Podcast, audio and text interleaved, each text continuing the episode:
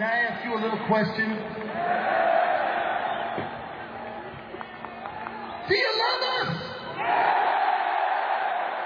Well, we love you. Let me tell you something, people. You have made us feel awesome tonight. But I want you to know something. You, Stockholm, you are awesome. And I want you to know something.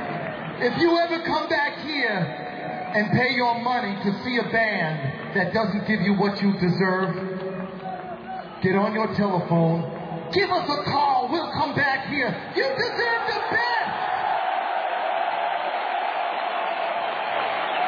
And I want you to know something. You are beautiful. Take a look at yourself.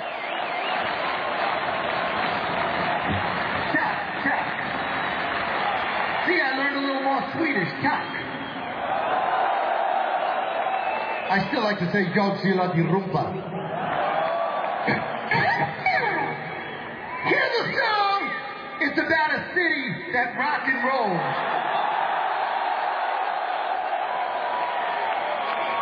This song is about you, people. It's called Detroit Rock City.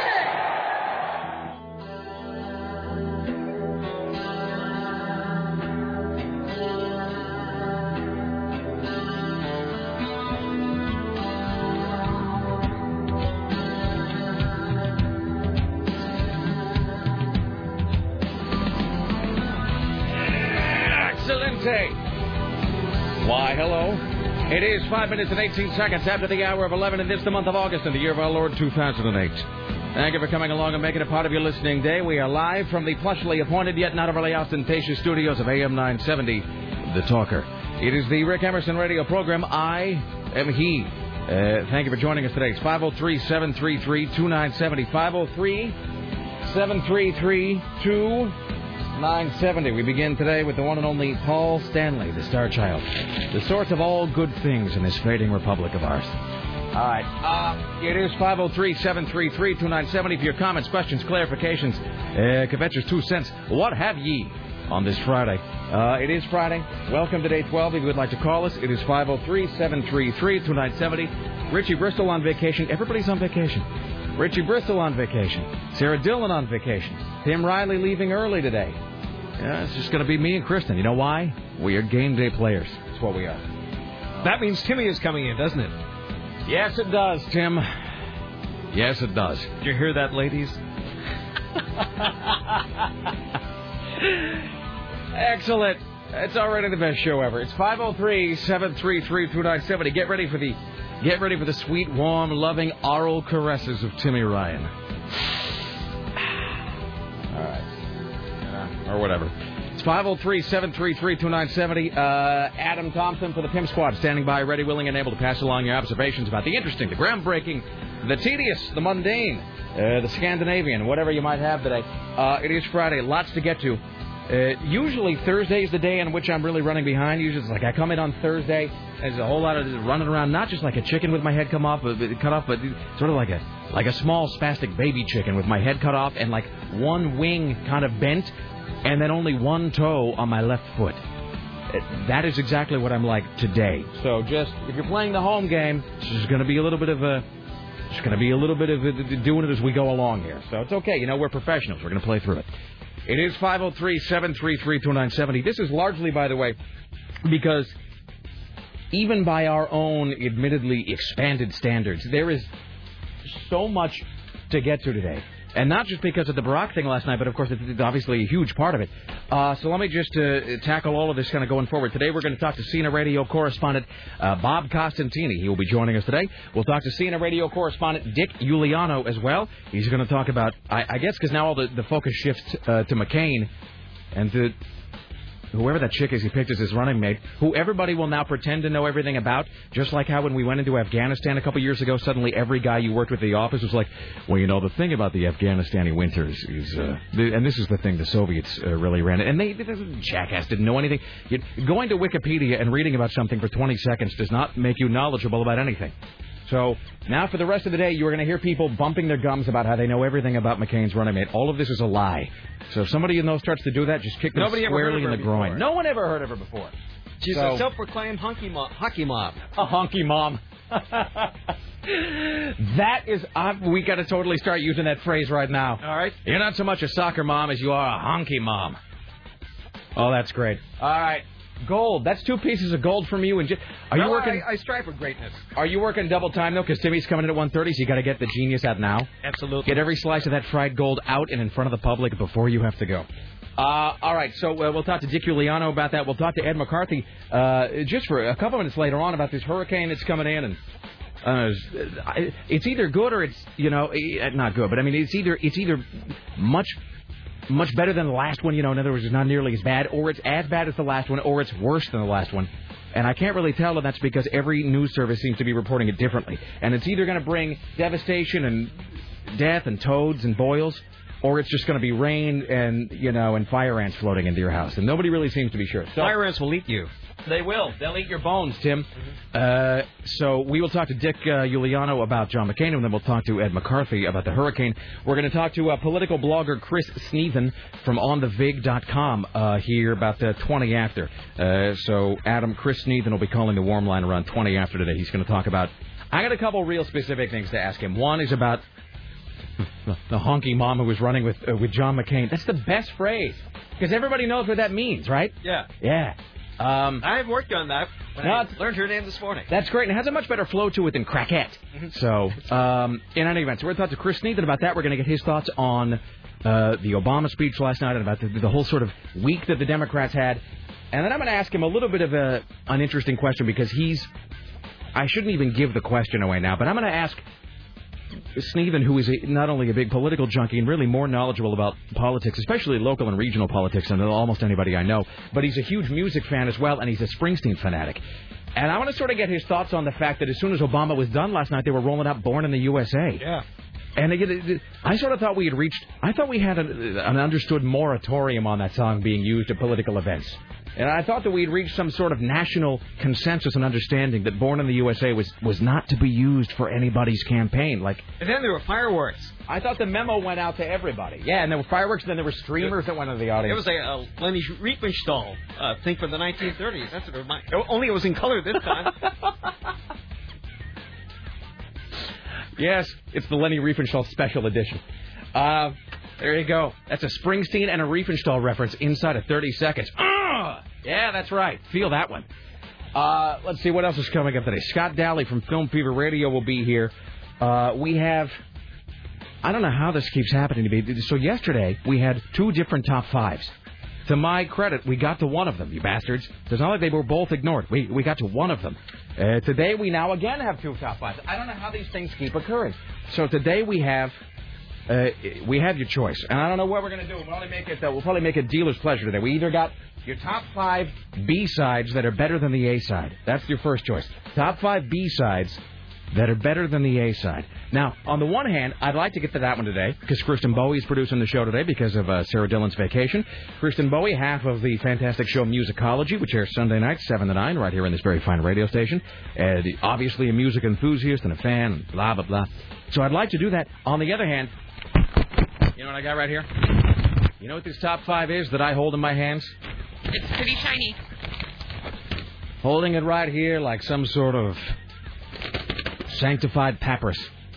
I have in my hand here the, and you'll see the relevance of this almost immediately. I hold in my hands the top five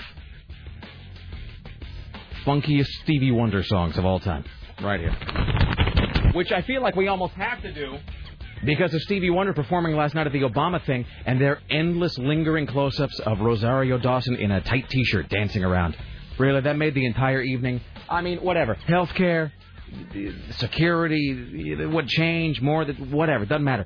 Just show Rosario Dawson just gyrating around on television. I am a happy man. I mean, really, that's all I care about. I just Cheetos and cable television and maybe a car that I can fill up for less than five hundred dollars and Rosario Dawson. I am satisfied till the end of my days. That's all I can. And bacon. And bacon. And this ashtray. And that's all. And this paddle game. Uh, so we'll get to all of that today.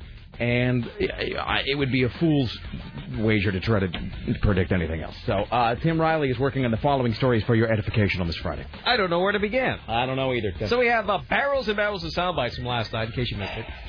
Uh, locally, a gang-related fight erupts at the Oregon State Fair. A Winco shoplifter was caught after a high-speed chase on the east side early this morning.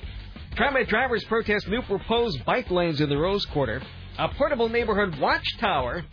This is where Neighborhood Watch is available in Vancouver. It's the first one like this in a long time. Is that for portable Jehovah's Witnesses? Probably. But I've seen them in California. They're like those uh, cherry pickers, but they're for the Neighborhood Watch person to watch over the neighborhood. You mean where they like they, they just sort of up there like Yertle the Turtle, sort yeah. of looking down on everything? Yeah. What does the Neighborhood Watch do? I mean, will we hear about this later? Yeah. All right. It's a tease. That whole thing sort of mystifies me. Okay. Uh, uh, let's see. Twelve headless bodies are found in Mexico. David Duchovny admits to being a sex addict and enters rehab. Wow. Michael Jackson celebrates a half century. John McCain turns seventy-two. John Edwards will speak this fall at the University of Illinois for sixty-five thousand dollars. Mm. All right. Fantastic. It's going to be one of the best days we've ever had. Yes. Uh, let's see. What else? Did, well, you hit a bunch of the stuff I was going to talk about today. Um, let's see. Uh, other small observations. Oh, you know, not that anybody really cares about this. I got a couple notes, and then we'll talk to uh, Kristen Bowie here. And then Chris Sneeden will be joining us. We've already got phone calls coming in. Uh, do not forget, uh, Adam, I uh, should have told you about this before the show. One random on-air caller today will win a copy of The Shield Season six on D V D. Don't miss the final season of The Shield, premiering Tuesday, ten p.m. only on F X, and pick up The Shield Season six in stores August twenty-sixth from Sony Pictures Home Entertainment. So one random on-air caller today, at the sole discretion of Adam Thompson, uh, will win a copy of The Shield Season six on D V D. All right, I got notes to get to in just a second. We'll talk about a little bit of w- what Richie's doing on vacation. And, Tim, you're going to be very happy. You know what I hold in my hands? I don't know. It's not the Stevie Wonder Top five. That was a minute ago. You know what I'm holding in it now? Don't know. I got right here the new Old Farmer's Almanac. uh-huh. Arrived yesterday. So there you go. They're no longer selling that toilet that vaporizes your waste, though. It's very disappointing. Hmm. Uh, they are selling the pet egg, though. I thought you'd be interested in that. That uh, is interesting. All right, and then uh, da da da da. Kristen Bowie joining us today. Hello, how are you? Hello, I'm doing great. All right, you watched Speech last night? Uh, yes. What'd you think? How much of it did you watch? I mean, I, did you watch the whole, the whole night or the whole? Uh, as soon as I got home, I started watching it. Excellent. Good for yeah. you. I uh, I can do that. You know, with the TiVo, you can go online and you can program it from anywhere because it's the greatest, because it's God's own machine. So I went online and I just, it's sort of like Mister Creosote in the restaurant, you know, where he's just, what do you want? I'll have the lot. TiVo's like, what do you want to tape? You know, the TiVo is sort of, TiVo's great. TiVo's sort of like Eddie, your helpful shipboard computer in uh, The Hitchhiker's Guide to the Galaxy. Where you're like, hey, guys, what do you want to watch today? Well, I don't know. I was just, anything you want to watch, I'll be sure to rustle it up for you. I'd love to help you. All right, well, I was, I don't know, maybe, maybe. Mythbusters, I can do Mythbusters. Do you like Smash Lab? Everybody loves Smash Lab. I'd love to tape it for you. Maybe just as a suggestion. Then if you want to watch it again, I'll do it again. If not, that's fine, too. Whatever you want. And you, with the inability to make coffee. Totally, exactly. Uh, so I just tell the T V, I'm like, tape it all. And just tape everything. Tape, tape everything all night long. So I went home and I just uh, I just wallowed. There's a whole lot of tedium, though. The great thing about the TiVo is you can just skip through all of the crap, because watching the, and all conventions are this way, but watching the Democratic convention last night, and there's no situation for which I cannot use this analogy. It is like Lucky Charms, where you're waiting for all the mysterious brown dreck that is just there to sort of keep you from getting the marshmallows. And, of course, uh, you know, Al Gore, marshmallow. In more ways than one.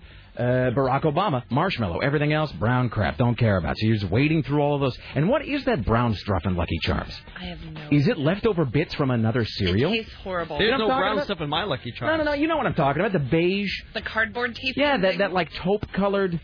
Can't believe it's used taupe. The sandstone-colored. You know, the, the, like the brown cereal stuff. And then there's all the, the marshmallows. I don't know. You know perfectly well what I'm... You're being deliberately obtuse. I'm not trying to be obtuse. In Lucky Charms, there are... I can't recite the whole thing. There's green clovers and yellow somethings and the, something else that's mauve. But then there's all of the brown cereal. And the brown cereal, nobody cares about the brown cereal. And it always settles down to the bottom. So by the time you get through halfway through the cereal, all you have is the brown stuff. And it has no discernible taste. Anyway, so I'm just saying... All of the other events last night, uh, you know, all of that was, that was just all of that, like, beige cereal Lucky Charm stuff while you're waiting for, like, the, uh, you know, for, like, the, the green balloon or whatever that is Barack Obama to come out. Anyway, so I was able to skip through all of that, including, including just, Jesus, this It was bad enough we had to sit through, I mean, everybody else did, I didn't, the, Melissa Etheridge the other night. Melissa Etheridge, listening to Melissa Etheridge is like having my tonsils pulled out by someone wearing a rusty metal glove. Just reaching into my... Ugh. And then, so Sheryl Crow wasn't a whole lot better, but I was able to skip through most of that. Um, anyway, so what did you think? Thumbs up, thumbs down, I... scale of one to ten. I'm a little biased because I'm a big flaming liberal anyway, but um, mm-hmm. I... I feel like I feel like it was the first time I've heard somebody speak like Bill Clinton. All right, fair enough. Uh, Tim Riley, thumbs up, thumbs down? I thought it picked up an energy. It, it took a while to get where it was supposed to go, but finally when it did, yes, it felt really good. So you feel like it was maybe, uh, Stephen King has a term for this in, when it comes to novels, a, what did he say, a, a more gradual incline, but with a higher something, right? In other words, it takes longer to get there, but when it gets there, it's it's more than you expected. It, you know, right. it, sur- it, sur- it surpasses your expectations. I didn't want thoughtfulness. I wanted a killer. Yeah, well, I, it was it was a little, uh, you know, it was a little more bare knuckle than I expected. Uh, hey, by the way, have you seen that? Have you seen that uh, that anti-McCain ad, the, the Obama ad that's running today that uses? It's like Sam Cooke's Wonderful World, but it's a whole lot of like, don't know much about economy. It's pretty great. I mean, it's a little on the nose, but it's pretty great. Uh, all right. There were a few jabs against him last night. There were, um, you know, but uh, was it Bill Richardson that came out that was doing the end, uh, spoke before? Or was that the night before? It's all just sort of conflating in my head. But he was, I think it was the night before, but he was really good, too. Mm-hmm.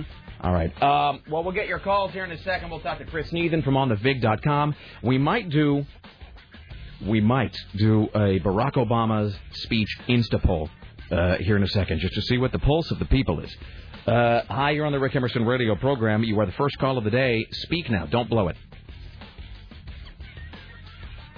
I guess he blew it.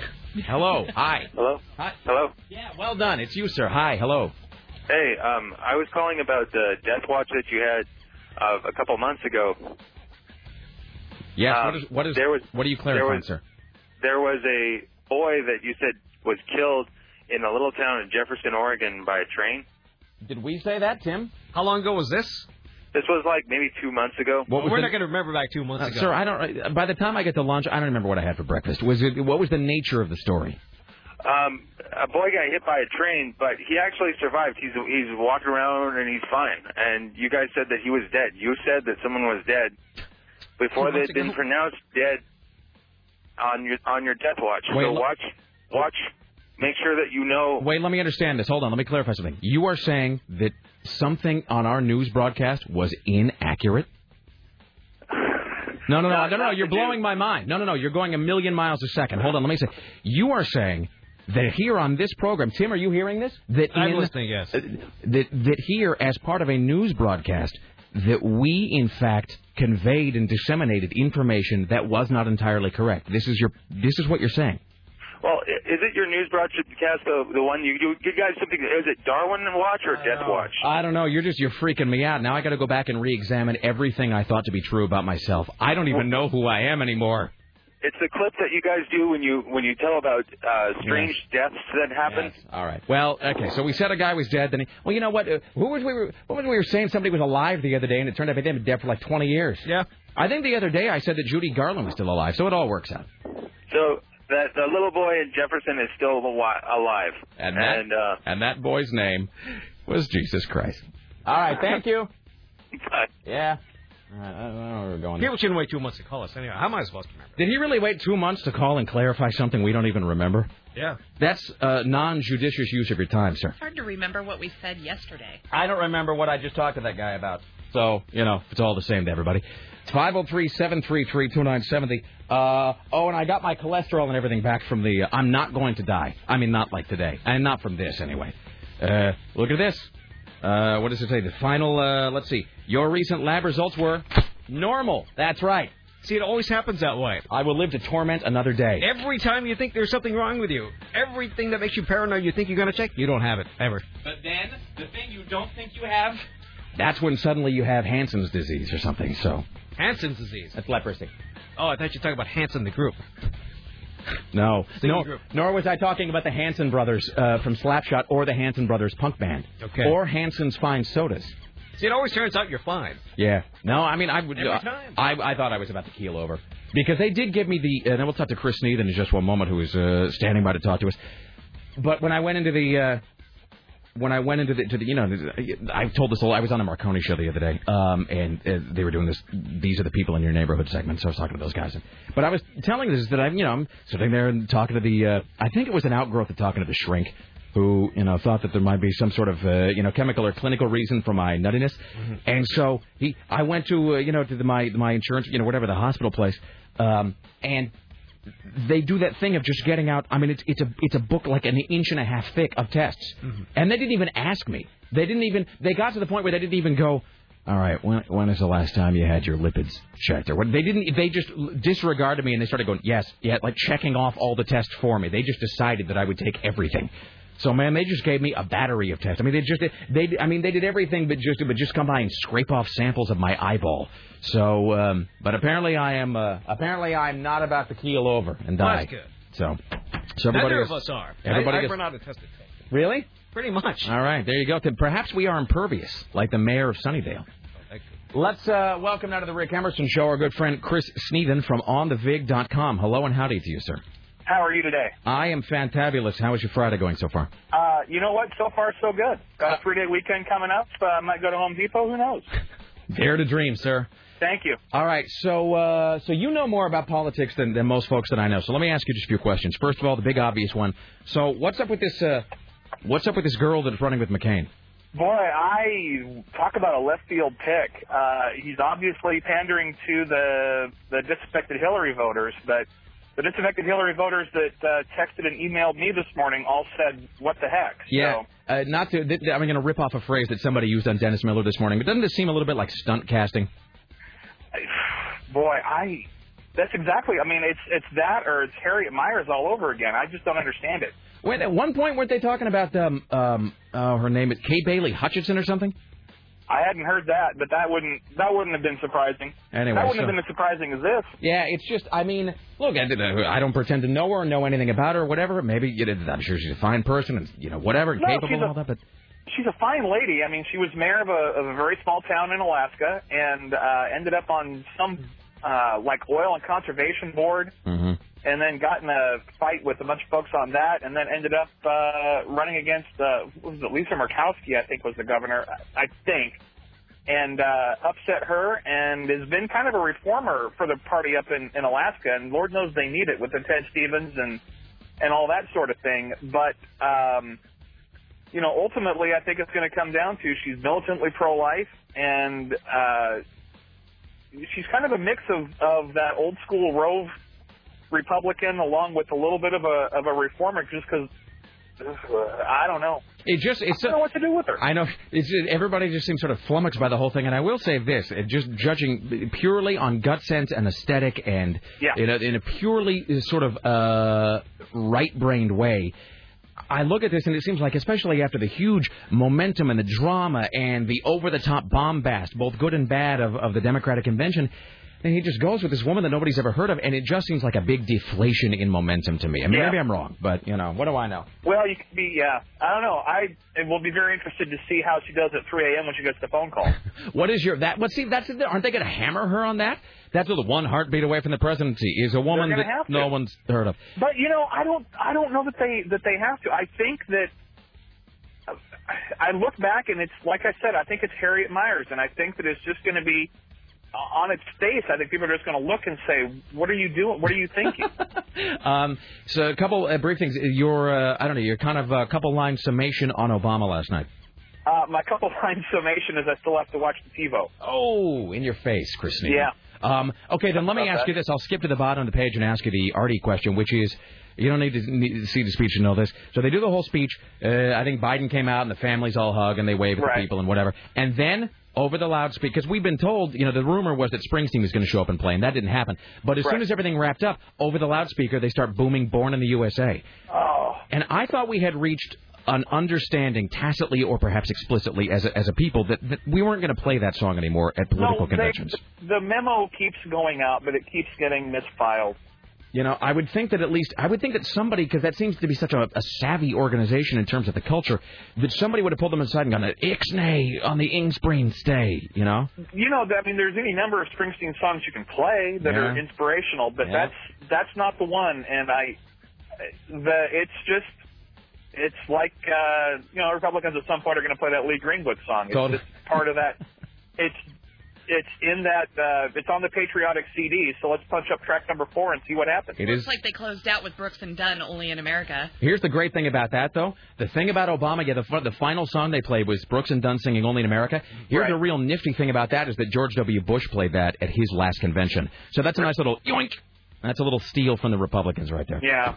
All right, on the vig dot com, that's Vig with a V, on the vig dot com is the website, Chris Needham. Thank you, my friend. Thank you, sir. All right, there you go. Chris Needham, ladies and gentlemen. So this Alaskan gal, uh, Governor Sarah Palin, came in second place in the nineteen eighty-four Miss Alaska pageant. She did win, though, the coveted title of Miss Wasilla, mm. and she also won for Miss Congeniality. So she is congenial. Do you suppose she's going to Palin comparison to the... Never mind. Uh, we should take a break. We'll come back after this. Uh, news from Tim Riley. We will talk to C N N radio correspondents Bob Costantini, Dick Uliano, Ed McCarthy will join us here in a while. Uh, we will do either top five B-sides better than the A-side or top five funkiest Stevie Wonder songs. Uh, Scott Daly will join us. Uh, piles and piles and piles of stuff to get to, not unlike Sarah Sylvia's interview stuff. Stay there. Back after this. It's the Rick Emerson radio program. Here's Mother Love Bone.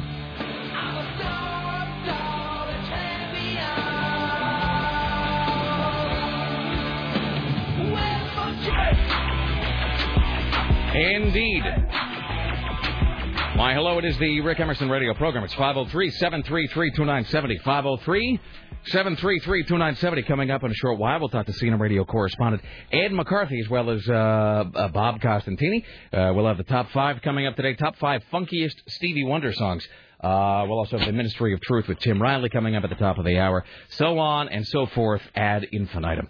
Ladies and gentlemen, let's welcome now to the Rick Emerson Show from the Hill, C N N radio correspondent Dick Uliano. Hello, sir. How are you today? Hey, hello from Washington, Rick. Uh, so this is a measure of how quickly things change. So I'm looking at the C N N radio A M prep sheet, which comes out, and it says, John McCain will appear with his still secret choice uh, at noon before an expected crowd of fifteen thousand in Dayton, Ohio. And I don't know where Dayton, Ohio is in the time zone continuum. Um, has this has this already happened? Is it happening now? Yeah, John McCain has basically, I think, uh, surprised the nation with his pick, Rick. People are really surprised by this. The longtime political analyst David Gergen said you could have knocked him over with the feather. Republican John McCain has chosen as his running mate the freshman governor of Alaska, Sarah Palin. And so uh, I don't even know where to begin. I guess I could look at, and this is uh, from C N N, they said the short list, uh, short list was thought to include uh, Minnesota Governor Tim, is it Pawlenty? Yes. Uh, Joe Lieberman. Uh, I know they've bandied around the name of Mitt Romney and so forth. Uh, so I guess my question to you, and let me put this in uh, the most professional and journalistic way I can, which is uh, what gives? What is that about?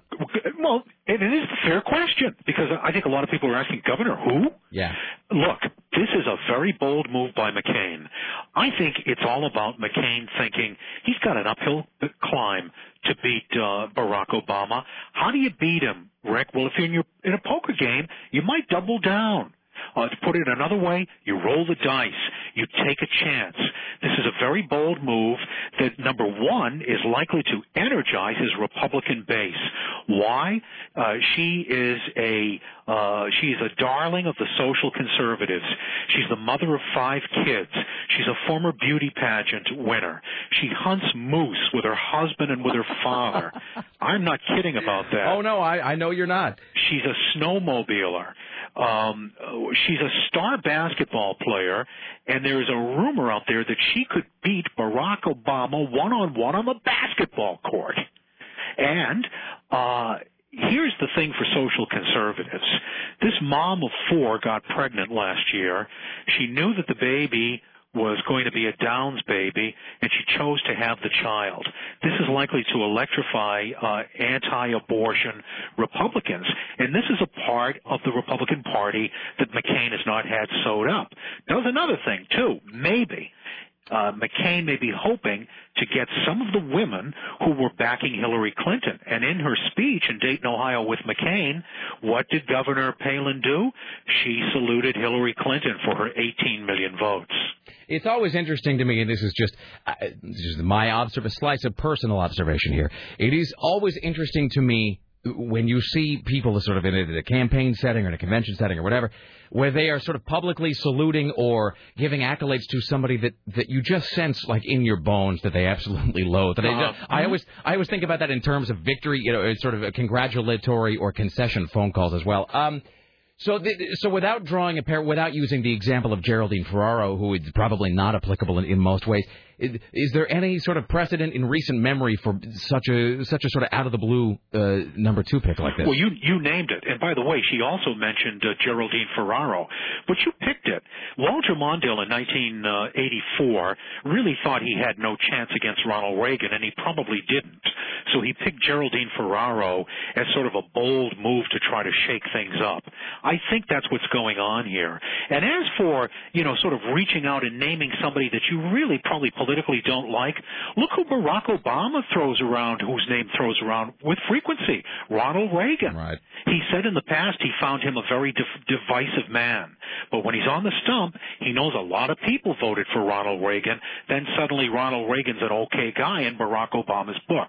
Same thing here. This Republican wants to reach out to Hillary Clinton Democrats, so she salutes her in that little speech. It really is, uh, and I know this is just the, the uh, most obvious statement or the understatement, or whatever, that uh, to think that going into, because this is, uh, what is today? Today's the thirtieth, right? So, I mean, we're just a couple months away from this whole thing sort of coming to fruition. Yep. And, you know, they made this point, obviously, repeatedly last night. But when you think about the fact that, you know, in a matter of months, we are either going to have a black man as president or a woman as vice president. I mean, that's, you know, no matter where you sort of fall in the pantheon, that's, uh, you know, that's pretty cool stuff. That really is. You know, it really, really is. I agree with you. It is absolutely, really remarkable, you know, and, um, you know, it says something about the United States of America, and, you know, I don't want to get on a patriotic uh, uh soapbox here, but, you know, the United States, and for some good reason, has taken some licks internationally in recent years for various things that have been said and done. But, you know, Rick, in the end, is there another, can you name me another multi-ethnic democracy on the face of the earth that offers more opportunity, more chances to more people? No, I, you know, and if somebody, well, I, I, I, there was a long speech that I heard somebody give where he was making the opposite. He was listing off various other places and countries around the world, and he was noting, you know, nobody, nobody really, uh, you don't really see a lot of people sort of leaving the United States and crawling through, you know, uh, crawling through the wilderness or a sewer pipe or something to sneak into a lot of other countries. You know what I mean? This is you know, country- it is. It's a, it's it's an interesting thing, and I think it's a lot of things. It's something that Americans can be proud of. Barack Obama uh, rising to this level within striking distance of becoming the next president of the United States, challenging a guy uh, who was locked in a in a cage for a number of years as a P O W. Yeah. I mean, it just sort of goes to show you uh, the metal that uh, this country's made of. And you know, and I will say this is and see now we're but you were in exactly the right place, by the way, to get off on some sort of patriotic jag, because this that I am because I'm given to the same sort of big, flowery, bombastic proclamations, but you know, but but it's absolutely true. And the thing when people talk about uh, when people talk about America and they list off the problems, and there are many problems yes. right here in River City and around the country. When people list off the, the sort of failings of America or the corruption in America, all of that obviously is true. But you know, it's like they used to do in science class, where they would grade you on a curve. Uh, because it is all very relative, and America, the United States of America, still is in many ways. And this is the I know you're a busy guy today, so I'll, I'll let you go. But it, in many ways, I do feel like the United States of America is sometimes a. This is probably the wrong example to use, but maybe a very loyal. Uh, it's like a very loyal pet, a very loyal animal that you see sometimes get knocked around or abused by somebody else, and it just makes you sort of angry because you care for it and you realize that it shouldn't be treated that way and the great potential that it has. And that, I think, is why people get so frustrated and irritated and apathetic and nihilistic, because you see the potential, but then you do see, you know, th- th- none of the corruption or problems we would, we have in this country would matter if you didn't think the country had the potential to be, right, as, right. as F. Scott Fitzgerald said, the last best hope for the West. We can always aspire to do better, and voting day, folks, is November fourth. That's what I'm saying, my friend. So, uh, you know, it is, uh, it is still the, it is still the beacon on the hill.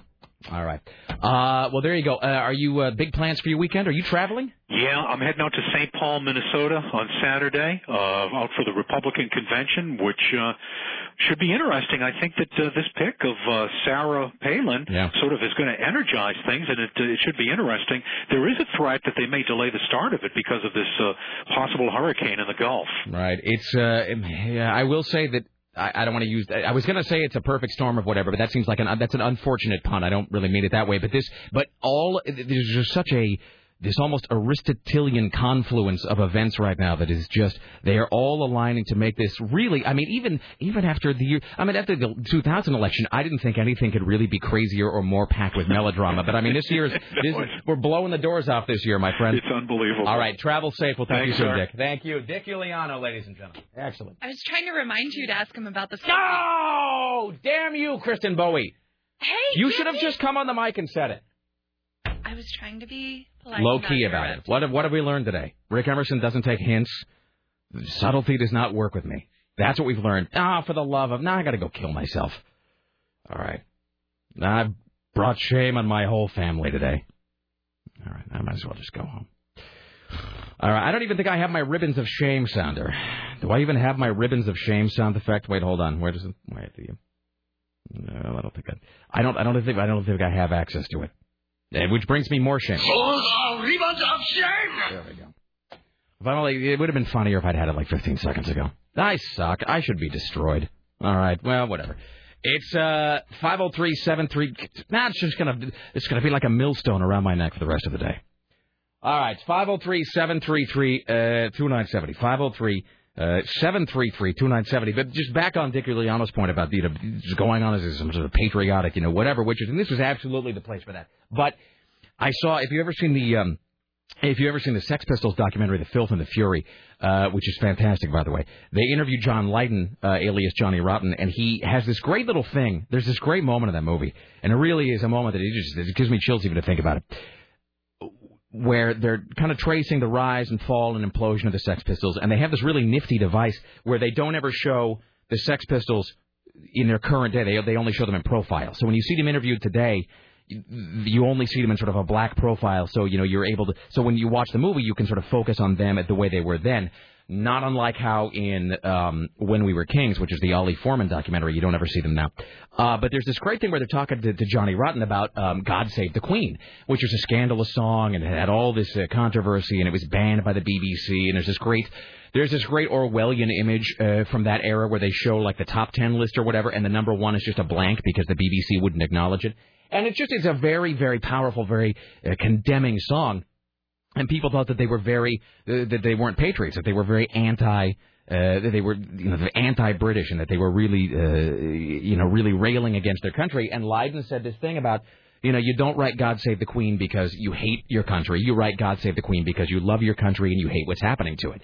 And I think that's why people just get into this mindset of like, F it, nothing matters, because, you know, it's... Uh, You know, and, and F. Scott Fitzgerald really uh, wrote about this extensively, where he talked about um, America as being what he called the um, the fresh green breast of the new world, uh, which was sort of the last best hope for humanity and all of that stuff. And, you know, and then you just see it just being just being kicked around like an old mule, and it just kind of makes you angry enough that you just sort of say, like, sod it.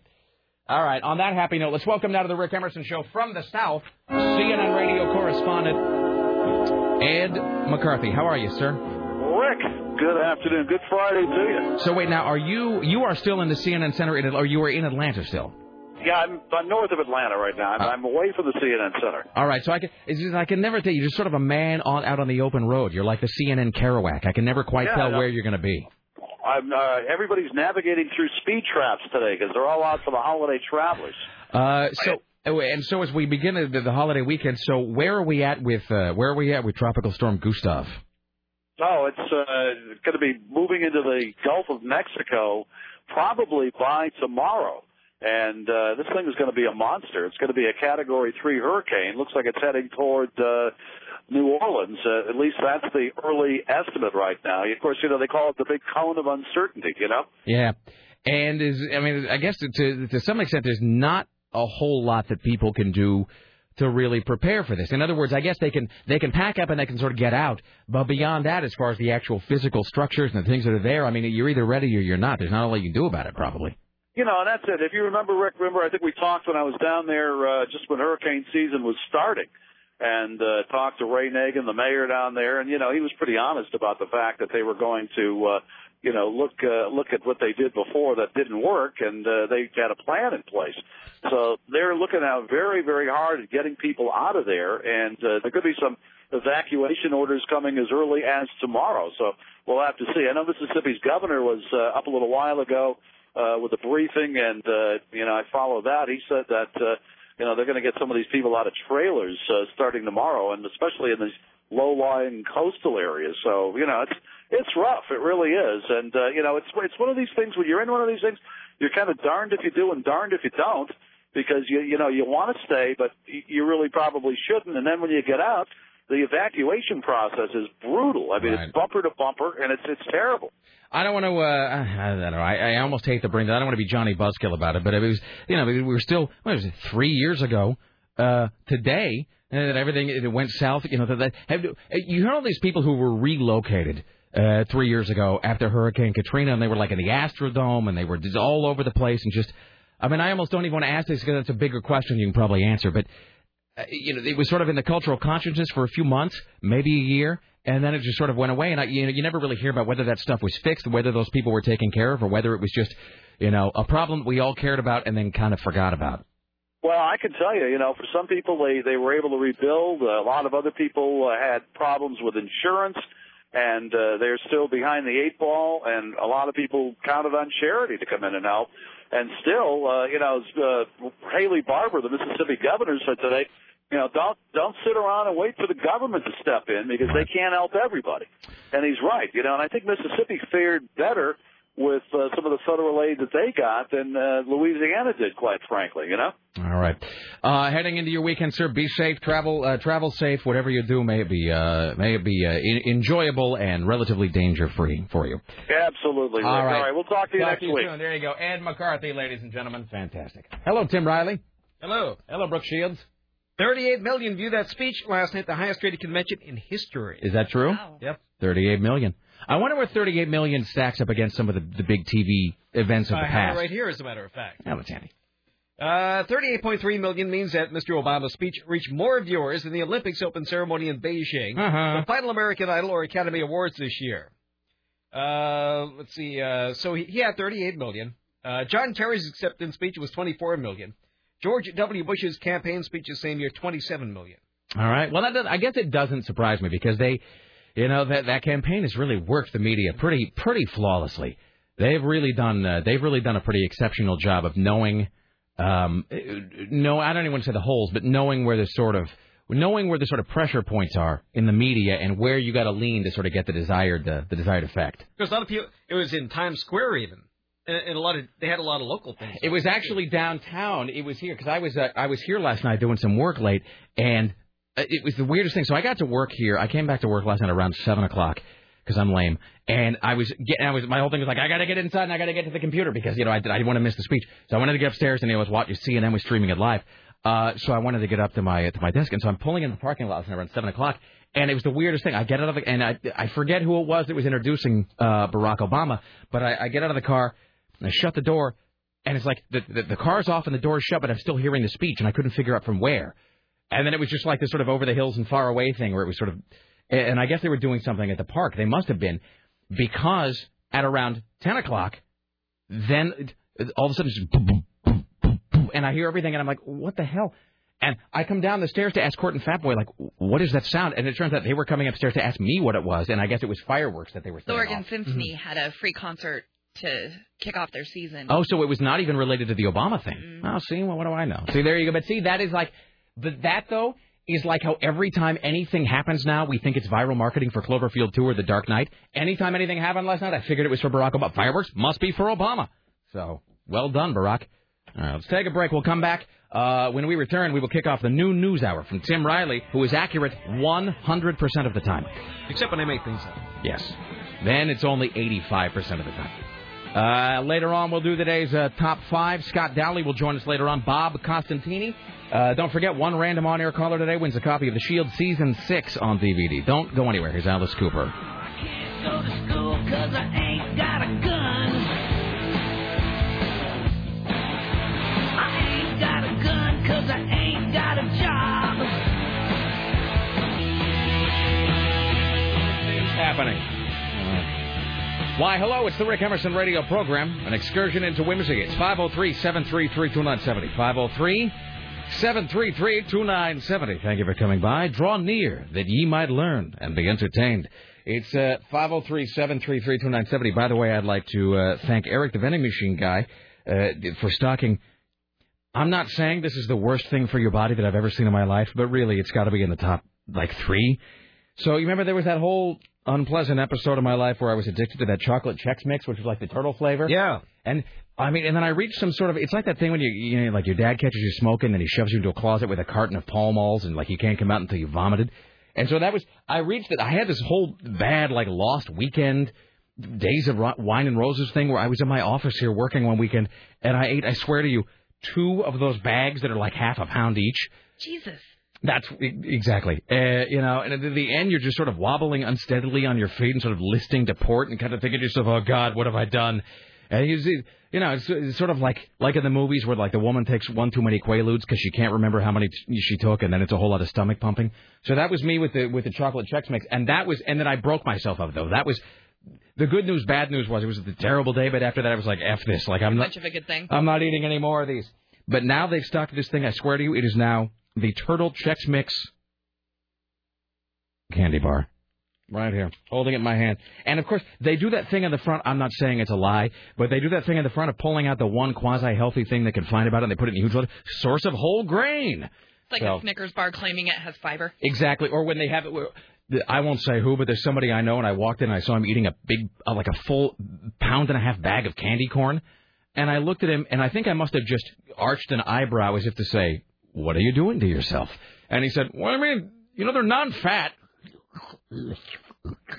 All right, it's five oh three, seven three three, two nine seven oh. Still to come today, C N N radio correspondent Bob Costantini. Later on, top five funkiest Stevie Wonder songs of all time. Scott Dowley from Film People Radio. We will begin the new news hour in just a moment. Let's now welcome to the Rick Emerson Show from parts of the world unknown to me, uh, C N N radio correspondent and newly minted talk show host Lisa Desjardins. Hello there.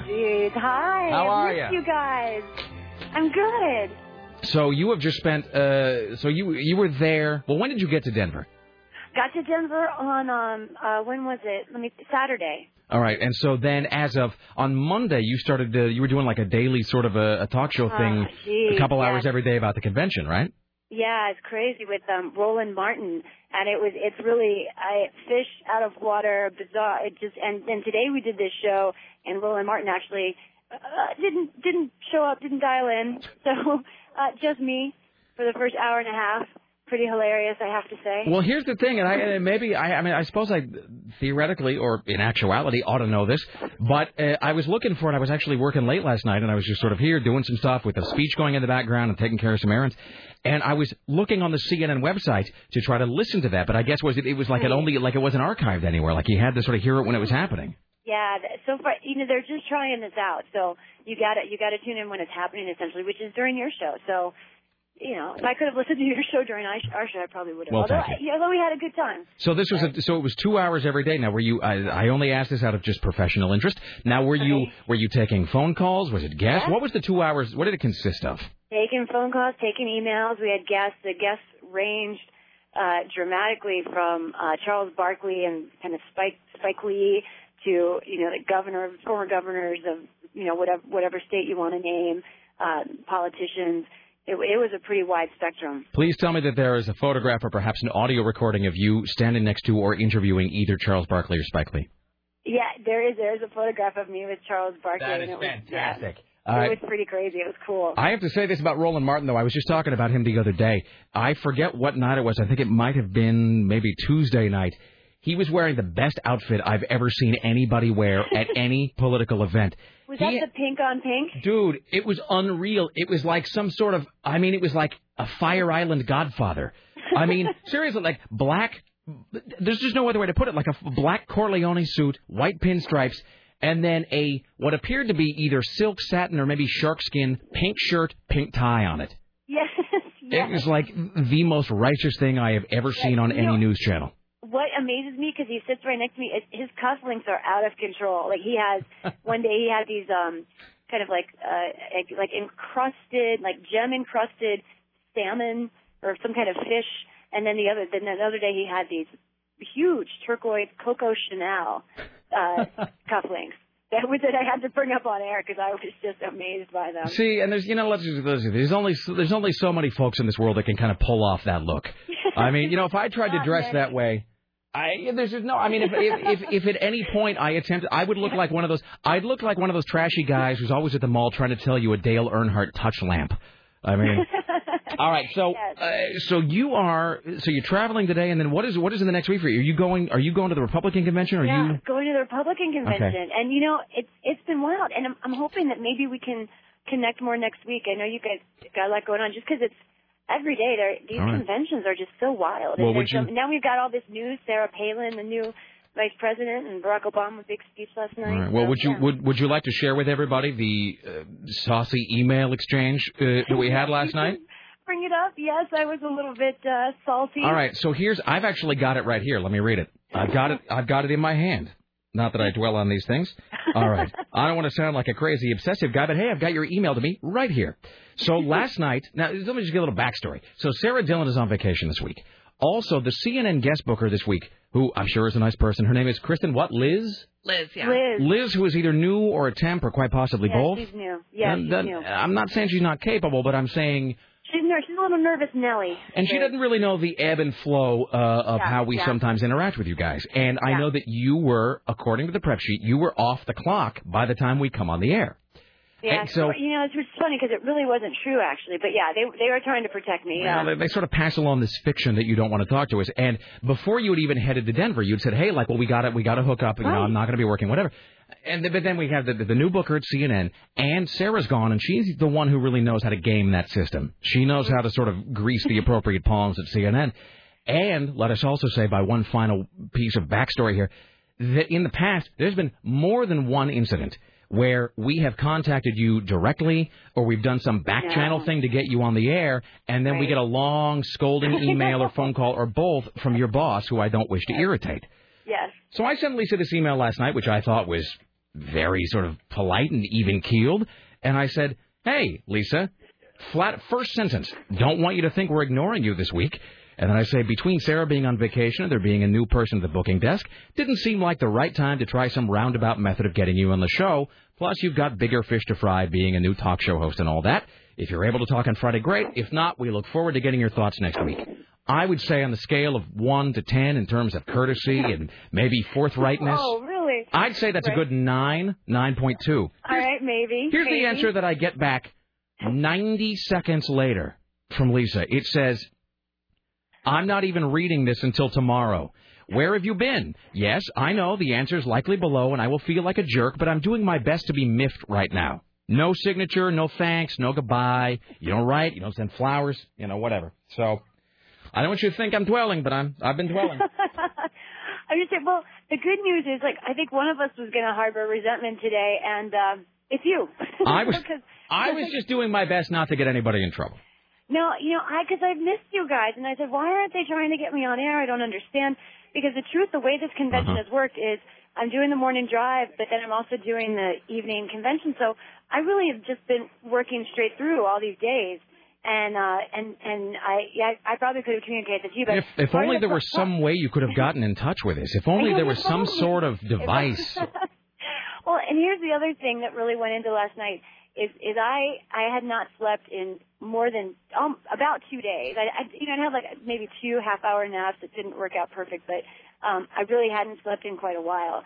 And and I think that my anger in general at at that was probably uh, focused on you, maybe a little, maybe a little, maybe my lack of sleep. Is that a legitimate excuse? Because I think it was a real factor. I no no no. I I suppose I'm willing to I'm willing to move past it. Rick Emerson can. Uh... You know, you guys have become a little bit like, like the way Starbucks sells itself as like, like comfort. You know, you go to Starbucks and, ah, oh, I've got my Starbucks coffee. The truth is that's, that's how, what you guys have become to me. I'll right? see now, see how you're doing now. I see this little verbal jujitsu that you're doing right now. Now you're trying to make me feel terrible. You're trying, now you are trying to make me feel worse than I already do. No, I'm just trying to get out, get out of a, a hole that I dug. Mission accomplished. Now I feel, now I feel like a tool.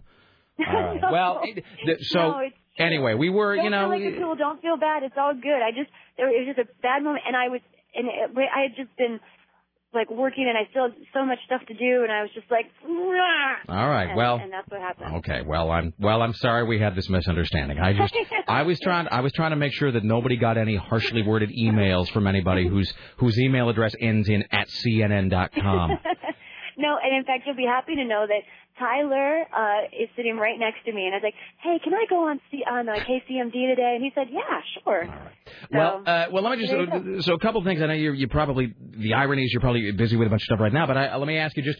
Uh, yeah. So uh, I know that this is an impossible question to answer, but to the best of your ability, can you describe sort of the general tone or tenor of A, the week, and B, mm-hmm. the moment when uh, Barack Obama says, "I accept your nomination for the presidency of the United States"? Oh, geez. Yeah, everyone's using the same word, but I think it's right. It, it, that was electric. I mean, it was really incredible. And in Mile High Stadium, we were sitting in the visiting coaches box. We're looking out at the fifty-yard line. The whole place is jumping up and down with American flags. And I think the big deal about this week is that Democrats kind of learned how to how to have the perfect convention with just the right amount of crazy drama and just the right amount of emotion. Um, I kind of think, for me, the emotional highlight, though, was when Hillary Clinton came to the floor and asked for the convention right. uh, to vote as a whole. And I have to tell you, I have never seen, to talk about the tone, Monday was kind of your, your normal day. People were partying, wearing their crazy glitter vests and big, giant hats from Guam. Uh, but after that, things changed and got more emotional very fast. And honestly, by Wednesday, you could, you could, walk, I would walk over to the hall and I would say to someone, "What do you think this week means to you?" And then they would just start sobbing. it was, it was, it was incredible. And when Hillary Clinton did that, I was walking around and people were weeping, men and women just weeping. And it was kind of bizarre. I think it was as, as they were playing, uh, I don't know, some sort of Aretha Franklin song. So it was really, it was all kind of strange and uh, over the top. Um, but, but yeah, they were, they were. really raw emotions there. I mean, at this point, I mean, it's just that I got so many thoughts that there'd be no point to try to even, even cram them in. So I, I will simply ask you this: uh, What is your, I don't know, what is your read? What is your read on on McCain and and yeah. uh, picking? Uh, was it Sarah Palin? Is that her name? Sarah Palin. That's it. First yep, of all, did it. they delay this announcement so that they wouldn't, so that the uh, Obama camp wouldn't be able to work in any mentions of it? Yes. Yeah, well, they wanted today so that we wouldn't be talking about his speech, that we'd be talking about them. To diffuse the to diffuse the news cycle. Yes, right. Exactly. Uh, um, you know, not everyone agrees with me, as I as I know from this talk show that I have now. Uh, but I think I think this was a, a really smart pick for, for McCain. I think he's got a problem now because he's gone after Barack Obama so much on experience, and he picks this incredibly inexperienced um, woman, only two-year governor from Alaska. But uh, I think I think he does. He may have some women voters kind of thinking about it. But moreover, and again, other people disagree with me on this, but I think uh, what he has done is he has gotten conservatives back in the game because she is very staunchly against right. any kind of abortion rights. And the emails are crazy. I mean, these guys, it, it's like it's like Michael Jordan is coming out of retirement. They are so stoked about this nomination, and those are the guys that get everybody out to the polls. So it makes me think that. Um, In November, it's going to be a good move. But you know, she. The other thing though is that I don't. She could be. She could be uh, kind of rolled over by Joe Biden in the debate. That could be fascinating. Or you know, he could be seen as the mean guy going after the woman. I don't know. Here's the thing. I'm going to say this right now. Uh, you can pass along this observation as your own if you'd like. The thing, because there was you know, a lot of talk on both sides of the aisle when, when their nominee didn't win or looked like things weren't going their way. They, well, I'm going to stay.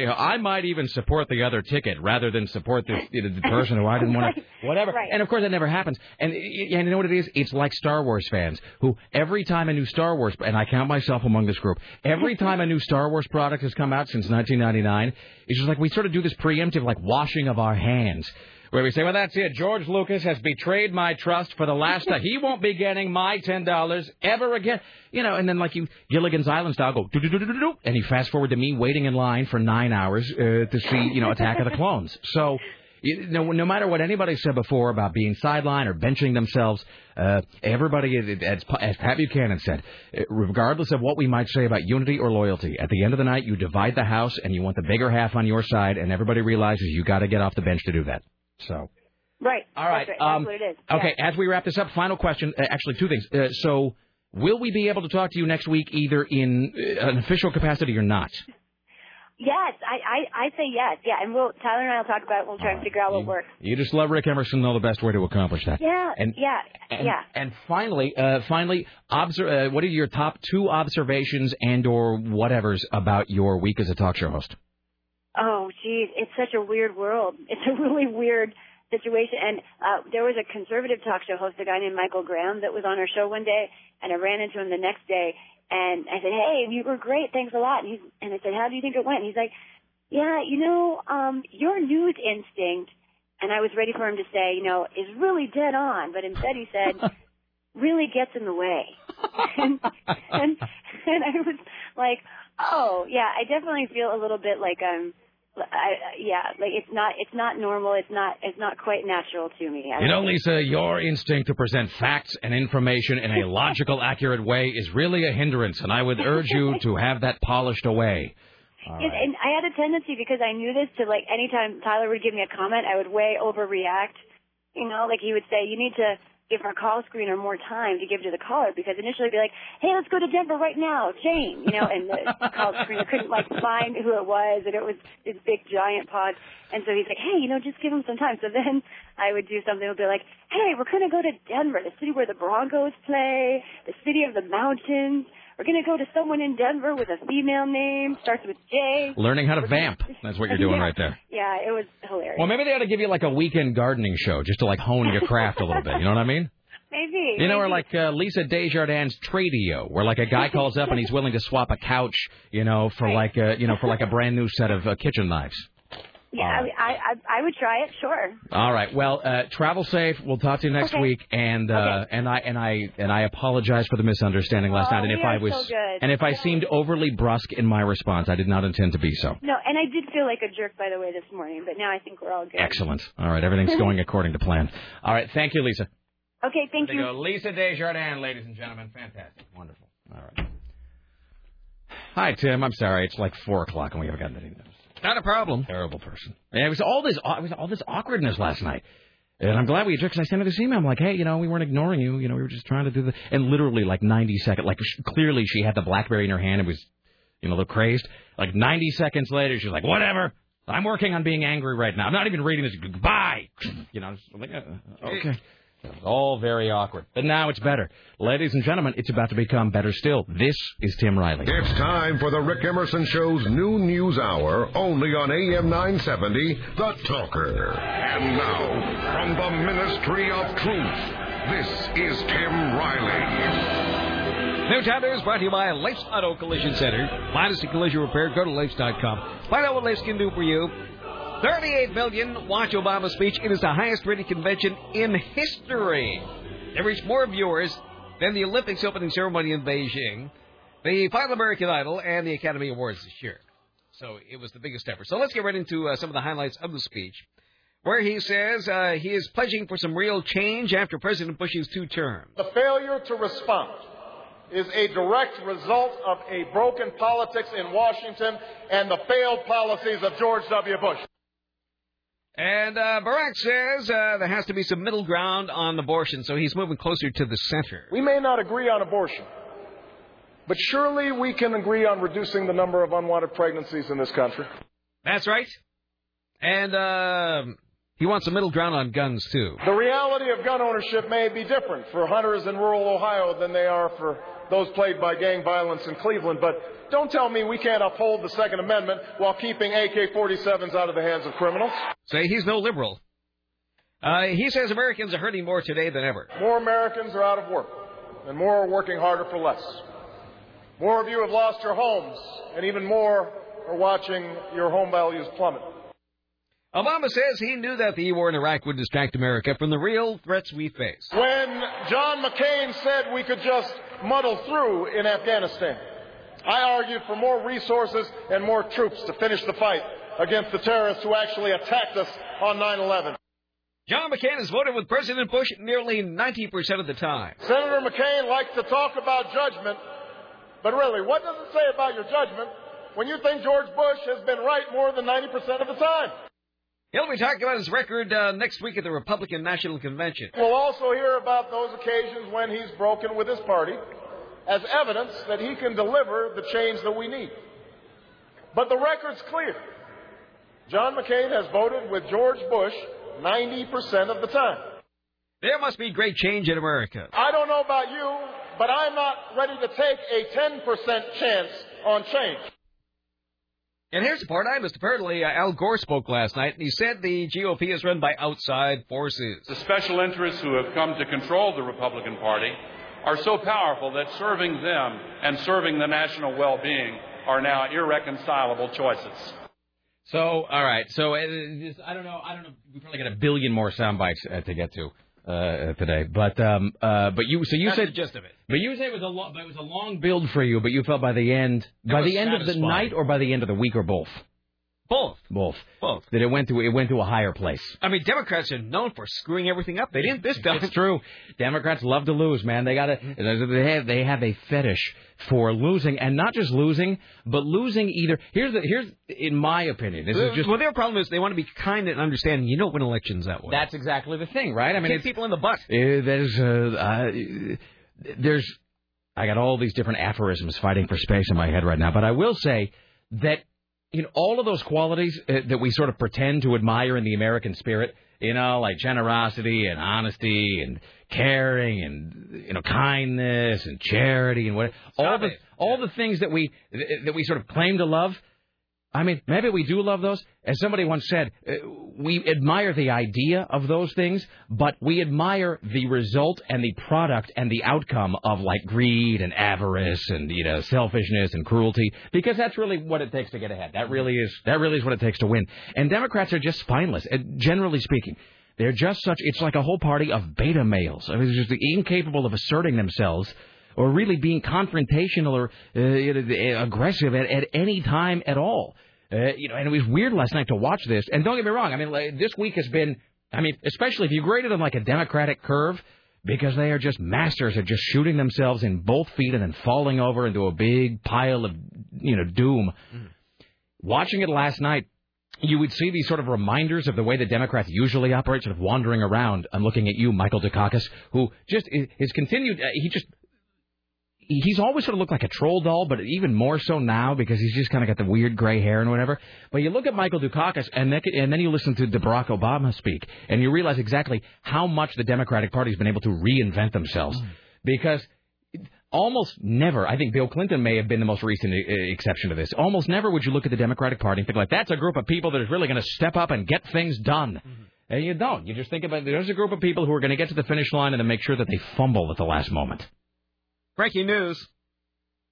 Uh, oh, I'm oh. sorry. I uh, wait. We'll call that a breaking news segment. On the third anniversary of Hurricane Katrina, FEMA has announced Gulf states evacuations will begin tomorrow due to Gustav. Not like Gustav and diarrhea, but uh, tropical storm Gustav. Gustav's so making everybody leave the city. Mm-hmm. People are getting in their cars, driving as far away from Gustav as they can. Gustav will ruin everything. That is all. That is right and good. He'll destroy your home and your family. All right. So anyway, this could be fate, and this could ruin the Republican convention. No, but, okay, so where is Gustav hitting, and where is the Republican convention? Because I don't know much about geography, but I it seems like they're not in the same place. No. So wh- I don't understand. Why feel the buzz?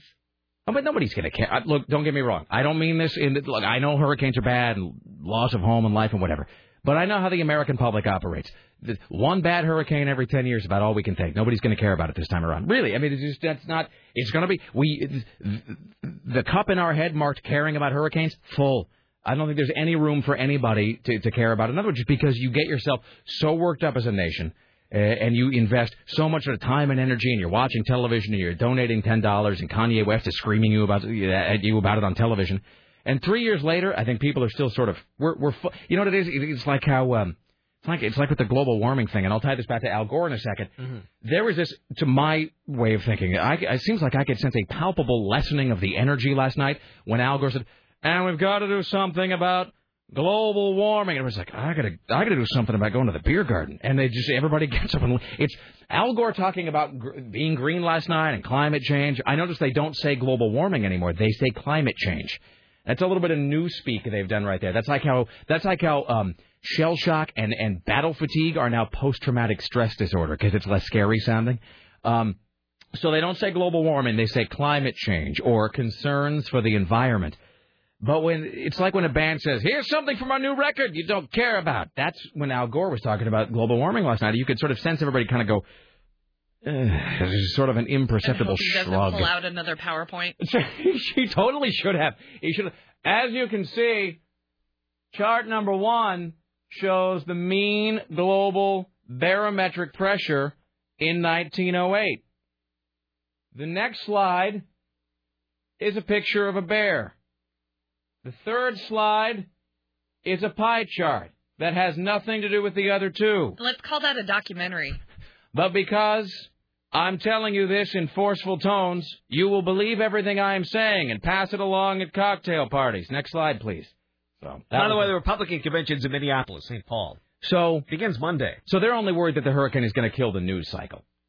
Well, yeah. That ain't going to happen. Why do they care about the American people? They didn't the first time around. No, I was going to say they're not. They're not was, so the Republicans are not really worried about any of the actual destruction that might come down. Well, it's not going to kill the news cycle either. This is just, it, it, this is, we are right now entering the tunnel that is heading out into the field for the Super Bowl, the World Cup, the World Series, all of that at once. This is, nothing's going to knock politics off the front page for the next two months. It's not going to happen. Uh, I have a few notes last night. Should I do them now, Tim, or, or should I Yes, wait? Please do them now. Don't wait. I can never tell when you're winding me up and when you really care about what I have no, to say. Oh, I do care. I always do. See, but right there, that uh, that's just another example where you, I think you may be, I think that may be a lie wrapped inside a mistruth, Tim. All right. I don't wrap my lies inside of anything. um, you just polish them and send them on out the door. Mm-hmm. Uh, so I just got these random notes from last night, uh, and we'll talk more about this uh, later on and probably right after this. So Gore. Um, well, Gore is obviously, those those speaking fees are obviously helping Al Gore to eat pretty well. Somebody needs to loosen the collar on the next uh, suit he wears.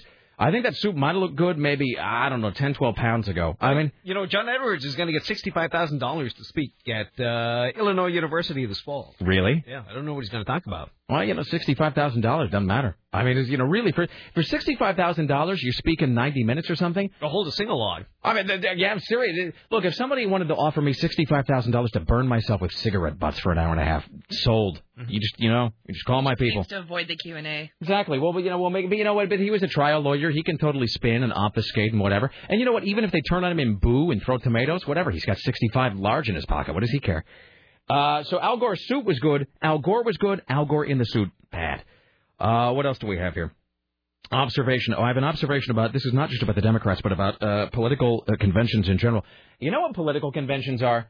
What? Political conventions are like, it is like, uh, you know, in Friday Night Lights, there's this great scene uh, in the ter- series, a great scene where the father is talking to his daughter who's starting the date. And he wants to bottom line it and give her, like, the talk about boys, like, as quickly and as honestly as possible. And he does this great speech, but it's, like, five sentences long, basically. And he just says, all boys are ever thinking about is sex and how to get you to have sex with them. And they will lie and cheat and steal and say anything it takes to get you into bed. And that's the truth. And nothing they say beyond that is real. Just know that. And, like, that's the end of the speech. And that's really what political conventions are, right? And this is that within ten years, we will end our dependence on oil. Lie. Uh, you know, within ten, we will stop global warming. Lie. Within ten, we will have health care for every. Lie. But everybody's up there going, oh, that's fantastic. No, I think he really means it this time. No, no, no. I think I think the last five boyfriends or candidates that I heard, no, no, no, they were telling fibs. But this guy, no, I think this guy might be the one. He really means it. And meanwhile, your friends are sitting there going, look, Janice, you always pick exactly the role. What makes you think this guy's going to be any different? Well, I don't know, but, you know, it's just like the way he holds me, and you just, you don't know him like I know him. I mean, it's like, I, I know that he seems like he's just another guy, but he's, he's really not. I mean, it's, you, I mean, sometimes when we're, I mean, and he lost his mother when he was really young, so it's like he's sensitive, and he really knows, you know, I mean, he really knows how to talk to me, and I just, uh, you know, I think he could be, the, you know, and then he fast forward to six months, he's wrecked your credit and your car, and he's run off with your mom. And that's what that's what these are, right? It's just another series of guys trying to get the people into bed. Uh, and it's going to be the same thing next week. Let's see what else.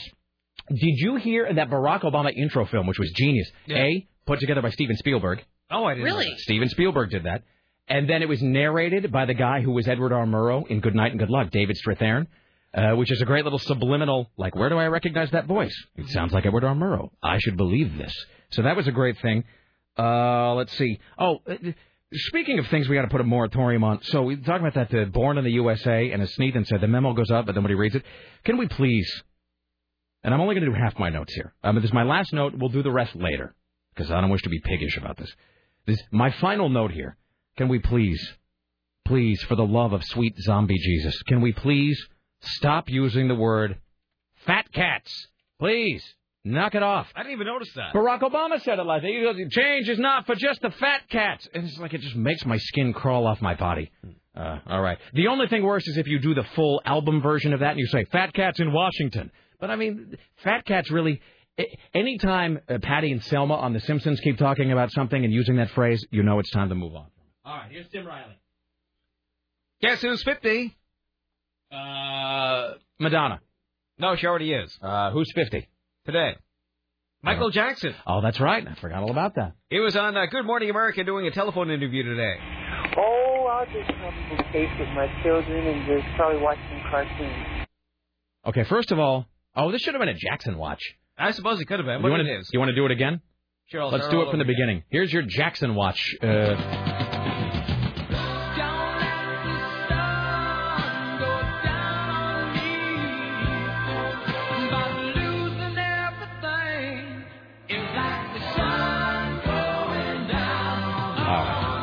Here's a brand new story we've never reported before. Tim? Michael Jackson celebrates his fiftieth birthday today. Really? In a telephone interview with Good Morning America, the King of Pop, I wonder if that's still true, the no. King of Pop, says he plans to mark the milestone by just relaxing, listening to James Brown, and helping his three children enjoy their childhood.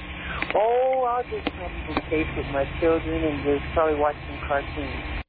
Creepy. Michael Jackson uh, tells Good Morning America his career is far from over. Still uh, looking forward to doing a lot of great things, but that, that's hard. I think the best is yet to come, in my true humble opinion. Whatever. So, where is he even being interviewed? Do we know? No, I don't think. You know what's sad is, I, you know what I should have. I, I think he's in Vegas, isn't he, or L A, one of those places. Well, there was that thing where they caught him coming out of some. I mean, I caught him, but I mean, he was photographed, you know, on the street or in some. Some casino or something the other day. He was out of, you know, out in front of some resort. And it was weird because he was all covered up, you know, because his face falls off. But then his kids weren't covered. And for a long time, his kids were all masked up. But they're not anymore. You know, what I really should have gotten again for this, I've I've lost them. I've never bothered to replace them. Is that is those Jackson cuts from the E T uh, companion L P where he says, like, he put them in his mouth, and they were delicious. And then I he remember giggled. That. What happened? Yeah, to that? I, you know, I did, when well, when that was the, my favorite thing on the show. I know when they when the uh, when they gave me a new computer in here, I failed uh, to back. I failed to back up, and I backed up to fail. I failed to back up a lot of the audio cuts, and so now and those those are some of the ones I lost, which is uh, I weep for those. So Michael Jackson is um, Michael Jackson is fifty, which is I guess as is Prince and Madonna. You know, I guess I thought he was fifty, like Madonna, I guess I thought he was fifty a long time ago. That so, could have been true, too. I mean, there there really is, I don't mean to sound morbid about this, and I wish Michael Jackson a long life and the best of health, but I wish we could skip to the end sometimes where he's dead, because I, I want to find, I mean, I want to get as close to the real story about that guy as you possibly can, and you're never going to get it while he's it's alive. It's going to be like the J F K assassination. You'll never know. No. It's, we'll, have to get, we'll have to put together the Jackson Commission, and they'll sit there and they'll investigate it. I just, it's like with Graceland. You know, when you tour Graceland, and I never have, but it's, it's on my list of things to do. When you tour Graceland, you get to go through some of the, the houses, you know, where the king lived, but then they won't let you go into the places you really care about. You can't go into his bedroom, and then you can't go into Elvis's bathroom. And that really is the thing I want to see, because that's where he did. You know, died on the toilet, suffocated in shag carpet, which is really the most American way to die. But that's what you want to see. But even now, there are so many layers of secrecy and bureaucracy around Elvis because of Priscilla Presley. You're never going to get the real deal. And so it is with Jackson. So it's very frustrating. Well, that's yeah. There's your Jackson watch for uh, Friday on the Rick Emerson radio program.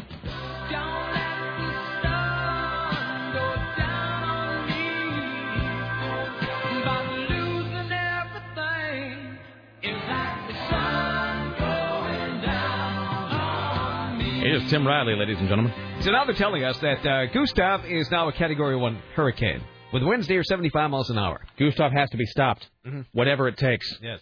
Gustav needs to be taken care of, mm-hmm. whatever that might require. Here's yes. Tim Riley.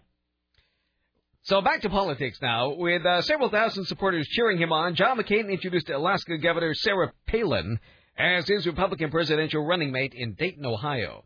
Palin says Americans expect politicians to run for all the right reasons. The people of America expect us to seek public office and to serve for the right reasons. And the right reason is to challenge the status quo and to serve the common good. Wow, maybe she and Hillary can get together and have a shrill off somewhere. She's not as bad. She's not as bad, but... But, you know, that's only the first day you've heard her, Tim. Mm-hmm. I mean, you know, you yeah, think potential. Sometimes you sometimes you look at something and you think, you know, after the first year, I can live with this. And then with every passing day, it becomes worse. So they have five children.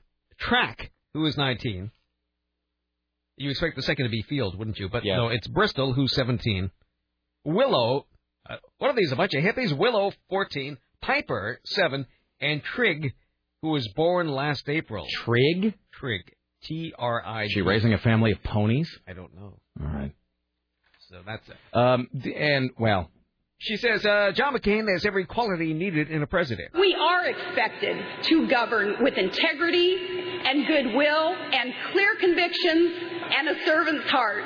No leader in America has shown these qualities so clearly as Senator John F. McCain. Yeah, I have to move my headphones just a little bit. No, just now. No lie. As, she, as you were playing that sound clip of her, I did something I almost never do because I'm deaf, so who cares? I went over and I turned my headphones down as low as I could get them while still being able to hear it just now. And that was, how long was that sound? By twelve seconds? Yeah. Yeah. twelve seconds. Oh, eleven. eleven seconds. I had to turn my headphones down by about eighty percent just to be able to listen to that. And can you imagine being disobedient to her as a child? No. No. No, Tim. No, I can't. You just go home. She's sent outside to be frostbitten like the moose. Oh. Going home and she's just pulling out the potted plant and showing the showing the maid how you're really supposed to clean this floor. Uh, but yeah, it's just a you know, I mean, whatever. It, here's the thing, and this is not just for her. I felt a little bit of this uh, this week at the, at the Democratic convention as well. Some of the speakers more so than others, and even a little bit with Barack, although I notice he's modulated a little bit. One of the things that people, I say with all my vast political knowledge, one of the things that I think people they have to do. People have to learn to modulate and to learn how to inflect rather than just shouting everything. And, I mean, maybe I look at it a different perspective. In radio, I was talking to Chris Paddock about this morning. In, in radio, you know, you really do have to, you really have to think about that. Because, you know, Tom Likas talks about this all the time, where, you know, you're speaking to however, however many people, and, you know, but you got to, you got to talk to the one guy who's sitting in his car. You can talk to the, the one person who's, you know, listening to the podcast, or the one, one person at their cubicle. And... you sort of take it as read that all of the seventy-five thousand people in the stadium are behind Obama and they're behind the Democrats, but he's not really talking to them, you know, just like she's not talking to whoever's there because they're, screw them, they're all going to vote for McCain anyway. So, you know, you're talking to the, some dude who's sitting on his sofa at home and he's got a big bag of Fritos and he's wondering whether to watch King of Queens or not. You know, and if you just come on the screen, I say to you now, and you're just like... No, no. Especially if you're a woman, because it's so hard with a lady's voice. See, I didn't want to say that. that. You yeah. can say that because you're a woman, Kristen. I didn't want to. I didn't want to make that observation because I don't know that it's always true either. But I, I will say this: that whether this is a little bit of societal indoctrination, whether this is a little bit of whether uh, whether this is some sort of ingrained double standard or sexism, I don't know. But I will say, a guy who shouts a lot. Sometimes because it just comes off as maybe bullying or excitable. A woman who shouts a lot, if she's not real careful, just comes off as somebody you don't ever want to hear again. Mm-hmm. She just... might have a pile of kids, too. She might be used to it. I will come up there right now. Uh, she doesn't sound like somebody you really want to get on the wrong side of, though. Especially, and boy, can you already see how often we're going to have to see some stupid thing of her out, like shooting a moose? Mm-hmm. No, look at me. I can be a politician. Bam. Watch me kill a thing with a gun. All right, it's Tim Riley. We'll do uh, one more. We'll break and try to catch her up here. All right.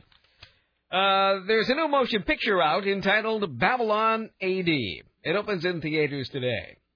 Uh, Vin Diesel is uh, one of the stars. I asked uh, Vin why he wanted to do this film in particular. Oh, and she is an outsider to Washington politics. That's not Vin Diesel. uh, Vin. He, it is true, though. He is an outsider. Yes. He prides himself on that. Uh, why did you want to do this uh, film, Babylon A D? This film was an opportunity to return to the sci-fi world, the sci-fi genre, but by way of uh, French auteur's perspective, which was kind of interesting and, and different than what I traditionally do. I guess the money was good, too. Uh-huh. Does it, Vin Diesel have a little bit of a lisp? I never really noticed that before. Sounds like he has a little problem with that sibilant S. Oh, no. It could be. All right. Also in this motion picture are Michelle Yeoh, Lambert Wilson, Mark Strong, and Melanie Thierry, who was asked, uh, how do you feel finally being in a big-budget movie after all these years? It's just great for young French actors to arrive on this kind of set because it's huge, because it's just amazing. It's just great to wake up every morning and to know that today it's going to be this skidoo chase and tomorrow it's going to be this explosion. And it's so exciting and it's very unusual in your life to do this kind of movie. Just another vapid actress. I was going to say... I'm just waiting for nobody to look so she can shove her face at the pastry cart, probably. Hi, you're on the Rick Emerson Show. Hello. Hello, Rick. What's up? How are you? Uh, I'm hey. fantastic. Uh, I know you don't do politics too much, but, you know, the uh, thing about the uh, vice presidential selection for Miss McCain, you yes. know, Miss Palin, uh, she, she's got five kids, which is why she has a shrill voice. Wait, hold on. Does she have five kids or four? Five. Five. Five. All right. Uh, the youngest... is a Down syndrome yes. baby, as yeah, a matter of fact. Yeah, we were talking to Dick Uleon about that earlier. Yeah, that's going to be, and you know that's going to be an issue. well, no. So, people love to roll out their families, whatever their status might be. So that is true. All right. However, but I could just I could just see what the uh, slings and arrows are going to be on that. All right. Thank well, you. That is no one's situation. It, right. it may have been Thank trained you. to act like a Down syndrome baby. Remember the, the woman in uh, Vancouver? Who, this is, uh, this who is, uh, taught this... her children to act like they were... Uh, oh, wow, of... I forgot all about that. Well, that's what I'm comparing this to. That is the opinion of the C B S Radio News Department. I forgot all about that woman in Vancouver. And wasn't it for like thirty-five years or something? Yeah, she, she and her totally kid... slipped. Like the kid... This is a case in Vancouver... I forgot all about that. And it turned out, we're not really retarded. This is in Vancouver where there was a woman, and uh, it was her son who was an adult, and for...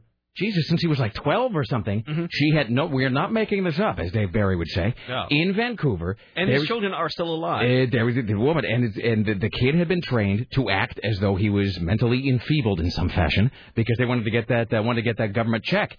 And it was only... This is a totally true story from earlier this year, and it was only found out when the guy, who was presumably, you know, not, not all together up there, uh, he got caught... He got a speeding ticket... Driving a car, you know, like like like you do, and then he went to court, and he's in court going, "Yeah, I need to get this ticket dismissed. I uh, I dispute the notion that I was uh, exceeding the regulated and posted speed limit. I uh, I find uh, flaws with that premise, Your Honor." Just a minute. The rest of the townspeople are used to you acting retarded. Seriously, What's going and then the rest of the people are used to just seeing him slumped over and drooling somewhere, and then it all sort of fell apart. So, all right. Well, it remains to be seen, Tim. Anything is possible. Well, we've already there have already been a couple of. Uh, And I don't know if I should repeat them because they are just scurrilous, unfounded rumors. Oh, yeah, we've been hearing all about this. There have already been a couple... Um, this one-year-old baby? And I don't even know that I should say it, but I will no, say... wait a couple days. Let somebody else take this. Let me just say this. I'll, I'll put it this way. There are various Internet rumors. There are uh, already uh, some folks saying, and saying don't make it so, but there are already some folks saying that Sarah Palin, who is John McCain's V P, that Sarah Palin's seventeen-year-old daughter... Um, th- their observations about Sarah Palin's seventeen-year-old daughter and perhaps her status as either child-having or childless and how that might relate to other children in the Palin household. I'm just going to put it that way. Uh, all right, we should take a break. Come back after this. Tim Riley returns around the corner for the Ministry of Truth. Later on, we'll do uh, either top five B-sides that exceed the A-side or the top five funkiest Stevie Wonder songs of all time. Uh, we'll talk to Bob Costantini, Scott Daly Moore. This is Aerosmith on The Rick Emerson Show. Don't go anywhere, my friends.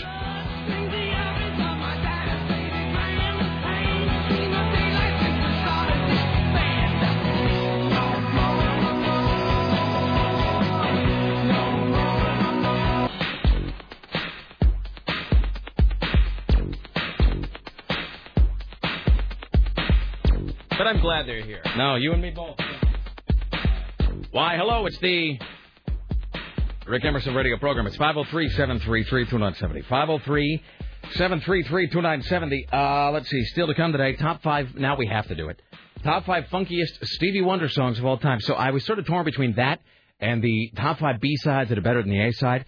But then uh, Susan Reynolds uh, came down just now. And she sort of, I came into the studio and she was standing here sort of looking strident with her hands on her hips, kind of Wonder Woman style. And I said, hello. And she said, I demand to know the top five Stevie Wonder funk songs or whatever. And I, I said, I, okay. You don't deny Susan. No, it's like, you just, when she says, you know, what Susan wants, Susan gets it. So I just coughed up the list and she's like, oh, come on. And I'm sorry. So now we have to do it. And I think she's going to come uh, sit in later on today. So Susan Reynolds will be with us later on.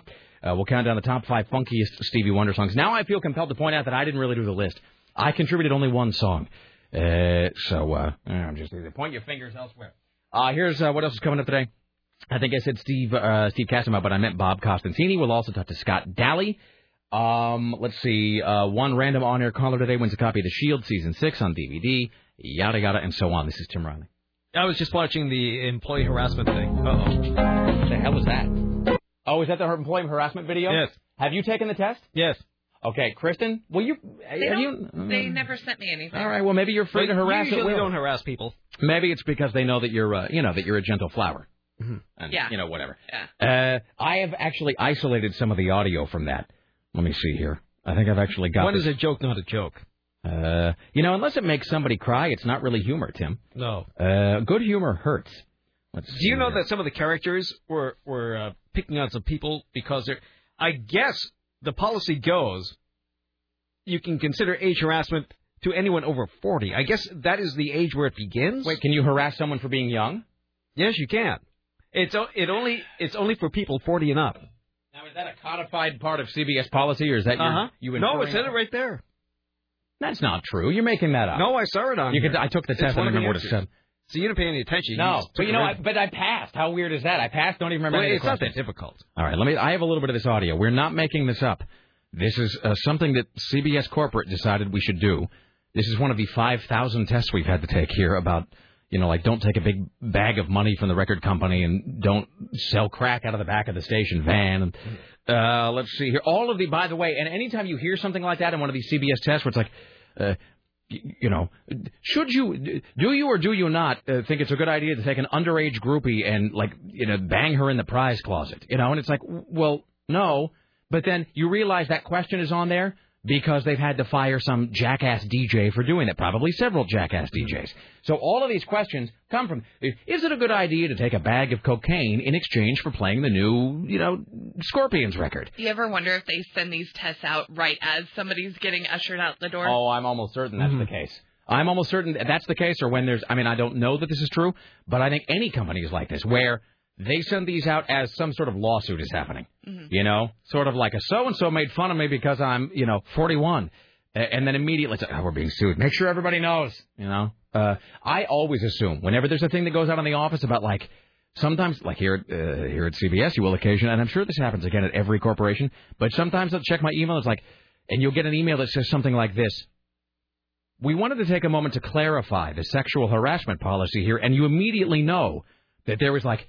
Some some incident that happened within the last month where some clown, uh, you know, like uh, said something leering about the bosoms of a coworker, and you know now it's all, you know now it's all like everybody must, you know, re, re, you know, be reminded of. All right, so this is the first little clip of audio from this test that came out to teach us how not to harass our coworkers, uh, and I do believe. Let's see, is this? Here's a riddle. When is a joke not right. a joke? I think this is where there's a bunch of sort of young ruffian twenty-somethings. One, two, three. And they're all young people, Tim? Mm-hmm. Yes. Who need a little talking to about and, and manners. To make, and to make it fair, not all are Caucasians. No, it's, and no, it's a balanced group of young bastards. Mm-hmm. And they're all sitting there, and they're talking badly about a coworker who, because she's old, correct? Uh, yeah, she's over forty. Let's find out. Here's a riddle. When is a joke not a joke? Hey, sorry I'm late. I had a thing. Uh, that's okay. So, this year's company picnic. What's the game plan? Well, before we get started, I have some news. The event planning committee is welcoming a new member today. Please tell me it's Brian from marketing. Oh, please tell me it's Brian from marketing. He likes a joker. Not quite. It's Gladys from finance. Gladys. That's that's the name of an old person. Come on. What's Grandma Gladys going to bring to the table? Other than a glass to put our teeth in. Grow up. Gladys' years of experience can be helpful. Yeah, she knows where to find all the best early bird specials. So in comes Gladys. Any minute. She'll be here in a hot flash. Hey,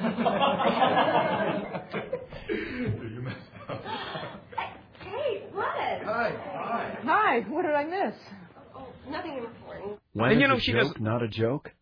Just now. Yeah. She doesn't look that bad, even if she is over forty. She doesn't look like a Gladys. No. No, she doesn't look like a Myrtle. Doesn't no. look like an Ethel. Delma. No, not at all. Marge, uh, Glenda. Uh, she doesn't look like any of those things. And, and really, just that, she'll be here in a hot flash. It's like all they need to do is play like a little dzz and like go into an up-tempo C H R number out of that and it's a morning show. Mm. All they need, all they need to do is be, all they need to do is be celebrating like September. Uh, let's see. Uh, so that's part one, and I forget. I, I think I had to click a thing saying, like, is it right to yell at Gladys, Gladys for being over the age of forty? Or, and I think I, you know, or whatever. Here's the second part. It was like weeks ago that I took this. Here are some key points to help you avoid workplace harassment. Is everybody listening? Here are some yes. key points to help you avoid workplace harassment. One form of illegal workplace harassment is hostile work environment harassment. It's unwelcome conduct based on a legally protected category that's severe or pervasive enough to alter someone's working conditions in the view of a reasonable person in a similar situation. The legally protected categories are gender or sex, race, color, age, national origin or ancestry, religion, and mental and physical disability. Some states and cities also include other characteristics such as marital status, sexual orientation, and medical condition in the list of legally protected categories.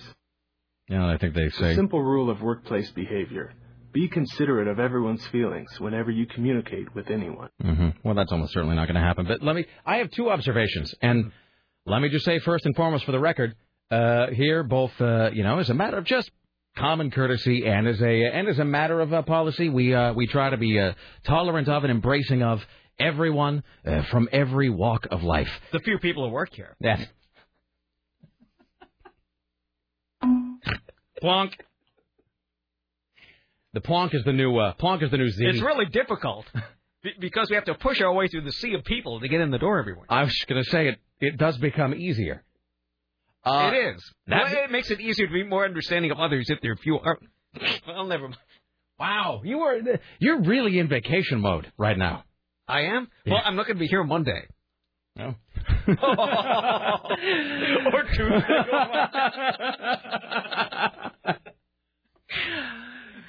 One never knows, Tim. No, not nowadays, does one. You know, Les Moonves is just standing there with a box. I am letting get out. What is his personal email? That's where you, that's where you go out and there's somebody you've never seen before just hovering outside your door with an envelope. Uh, never good. Smoking yeah. a cigar. Wearing, uh, wearing a derby. Jesus. Uh, well, you know what? Uh, well, never mind. I'll get no, back. I, I was just going to say, well, you know, one time I got fired. And it was that just one time. Uh, this one time, the one there was one time that I got fired. That um, it was me and somebody else hosting the show, and we got off the air that day. And of course, you know, it's like they say in that episode of MASH, you never hear the bullet. Uh, so you know, you never know. You never know you're going to get whacked. I mean, almost never. But we got off the air. We do our show. Hey, what a great show that was! That's fan- I can't wait to come back and entertain the people tomorrow. And we walk out, and there's you know two of the suits that are there, and they said, "This is exactly." They looked at me and they looked at the other guy. And the the lead suit, suit number one, says, all right, uh, Rick, I want you to come with me. So-and-so, you go with him. You know, two different offices at the same time. And then like, that's when you know, right? Yeah. Like, that's when you know the jig is up. You're just like, ah. Oh, they're going to offer cigars. Yeah. Um, what was my... Oh, so anyway, I think we can all agree in principle with whatever it was that this test wanted us to do. But I, I simply have questions here about the language. Uh, and I know uh, you're listening to K C M D Portland, by the way. I know that uh, George Carlin has sort of done some of these observations about language, maybe not these specific ones, but I mean, he's just he, he's sort of done that as good as it could be done. But I but I don't. But there's things that were have never really been explained to me, and I like to think of myself as not just having fallen off the linguistics truck. So in that thing, which by the way is written, I'm assuming, by C B S Legal. Yes. Uh, who are then just like a sort of a huge, like, ensconced fortress of a tower from which the memoranda just flows forth. BlackRock. Yeah. So, the, so C B S Legal wrote this language in this in this How Not to Harass People. Riddle me this: when it says legally protected categories include gender or sex, what does that mean? Anyone. And I'm not speaking rhetorically. Gender? When it says, no, but it doesn't say that. It says redundant. Legally protected categories include, oh, I see what you mean, include yeah. gender or sex. What does that mean? There has to be somebody we can ask. I don't think anyone knows. I don't think the legal department would know if I were to ask them. Let's I mean, no, nah, but no, you can't. You, oh, they're on leave. They don't. They can't speak. Well, in, gender can get kind of tricky though, too. But well, what is sex then? Sex what is like sex? Your, sex would be like your what you were born as, and gender would be. It, it, you're bluffing. A little bit of gray area. You don't know. You're bl- That's the you're only making thing this I up. Can think of. But see, but when they say protected categories include gender or sex, that doesn't make any sense. That's just gibberish. This is a ham-handed misuse of the English language. That doesn't, and I could call, you know, I, you know, here's the thing. I would probably have to file out like nine different forms just to talk to the legal department. Like they would probably have to, I'd have to go through the legal department even to speak to the legal department. So, um, so when they say gender or sex, that's just confusing. That obfuscates the issue. So let's move on to the next thing. And again, I only ask this because I like to use the English language correctly. And I don't like it when I'm confused about things.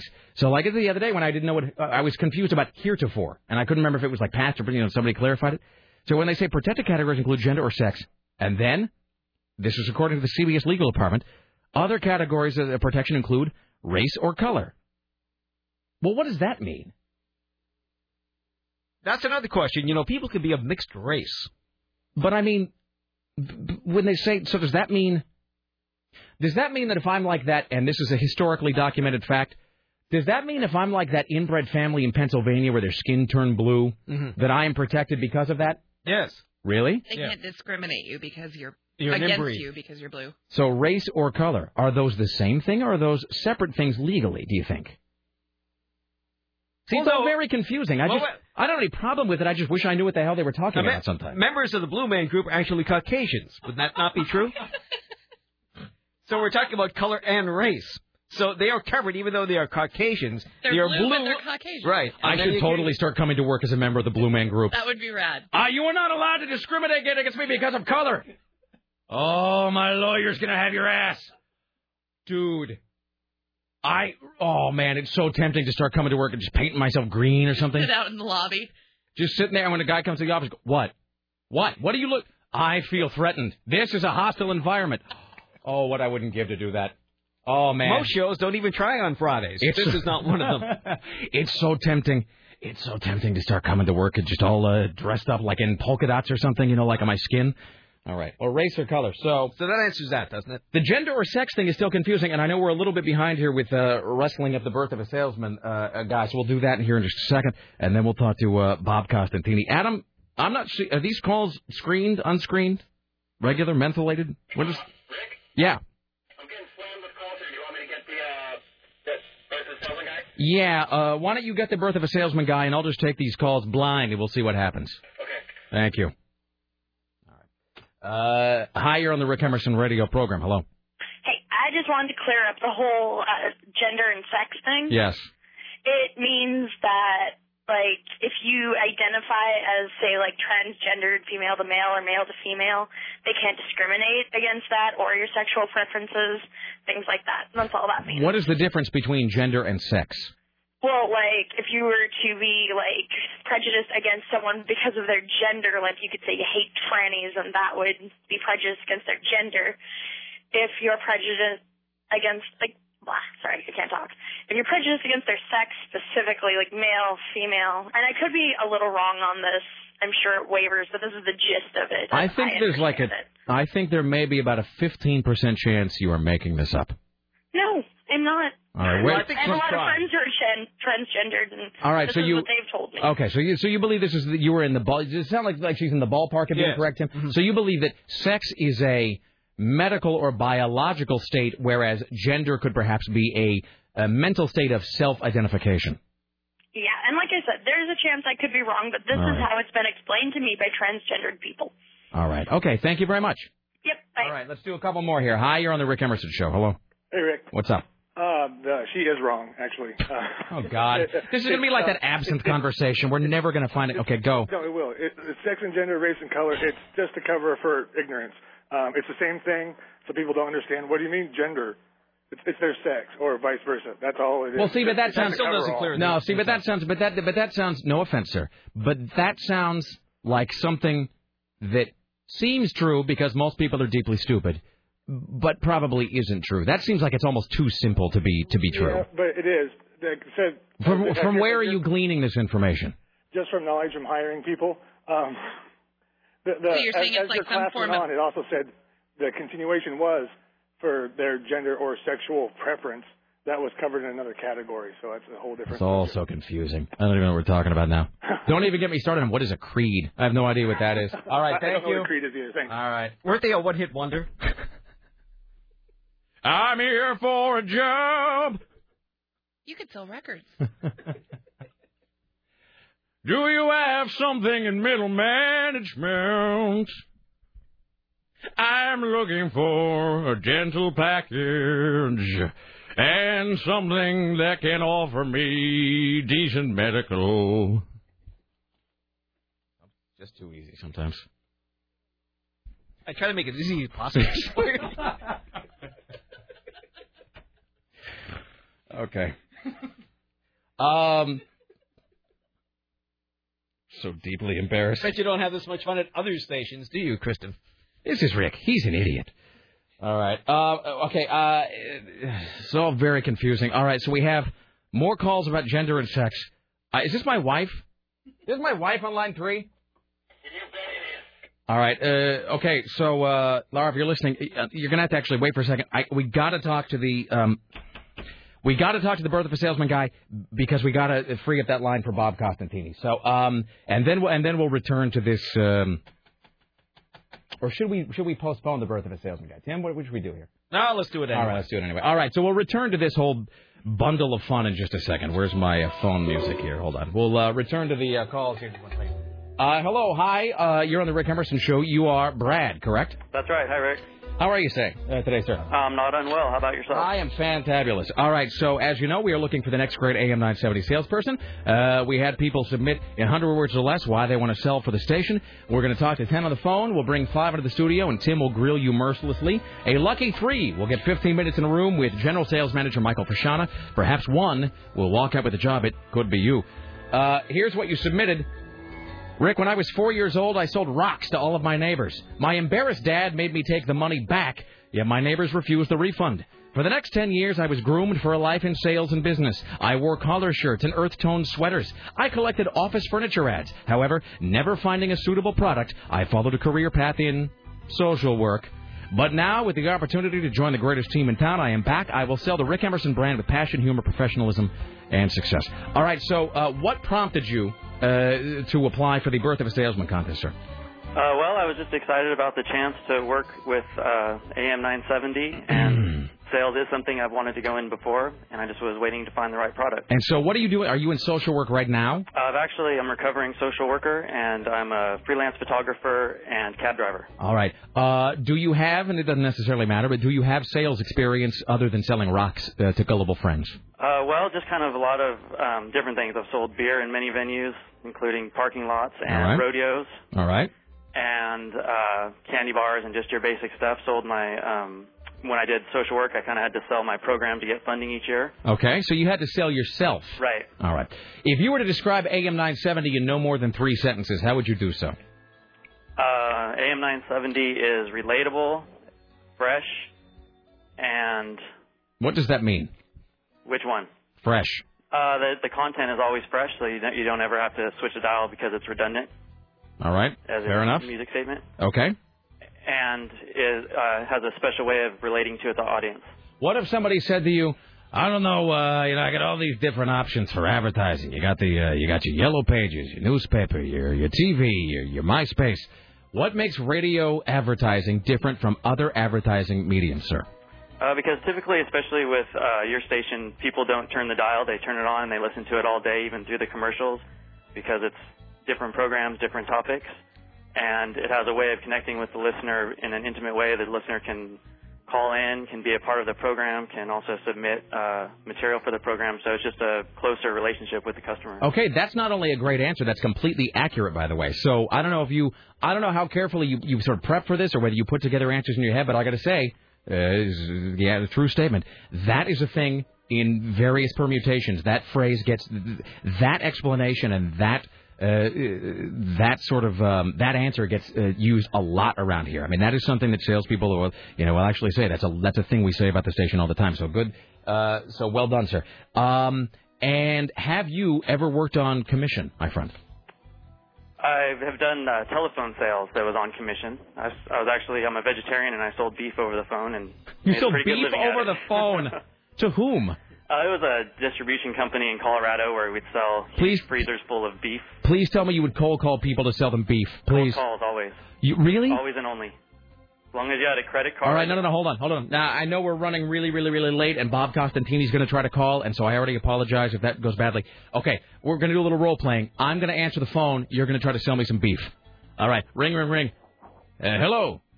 Hi, Mister Emerson. This is Brad with Colorado Prime. We're not just beef people anymore. Have well, that's ever... that's good to hear, Brad. What? Have you ever considered um, buying a higher quality product that lasts longer in your freezer you mean... for a greater for a lower price? You mean like... higher quality product, like drapes?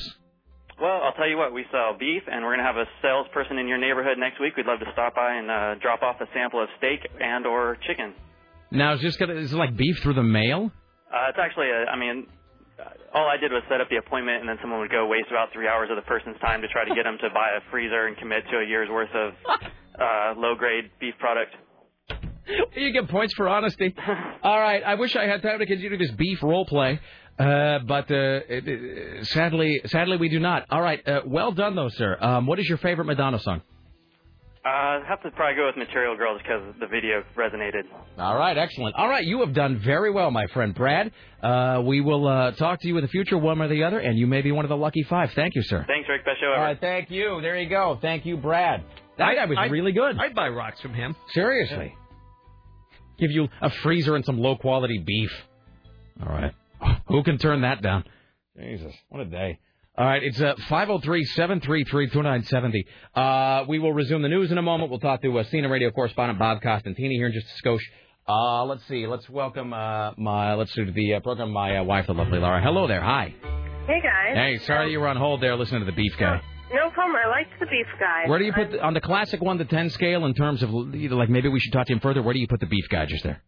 Um, I would I would put him at a solid seven. Yeah, me yeah. too. No, he was good, especially at the, especially at the end uh, when he went right to the whole how it was really just a give you the beef, sell you the freezer kind of a thing. So and and social worker turned taxi driver. That's pretty intriguing. Completely. Uh, all right, so you have a whole thing on the gender, sex... Well, I blah, blah, can't blah, blah, blah. believe I haven't educated you on this before. I was a women's studies minor. I oh, mean, yeah. I, you should know this. Um, well, you know, I like to talk about women's studies all the time. Okay, so sex is what you're born with. It's like it, you're a, you're an X X or an X Y. That's your sex. Okay. Your gender is what you put out to the world. What what uh, do you wear? High heels? Do you wear necklaces? Do you um you know what? It all gets very murky. Do you feel pretty? Oh, so pretty. But yes. Yes. Um. So yeah, but.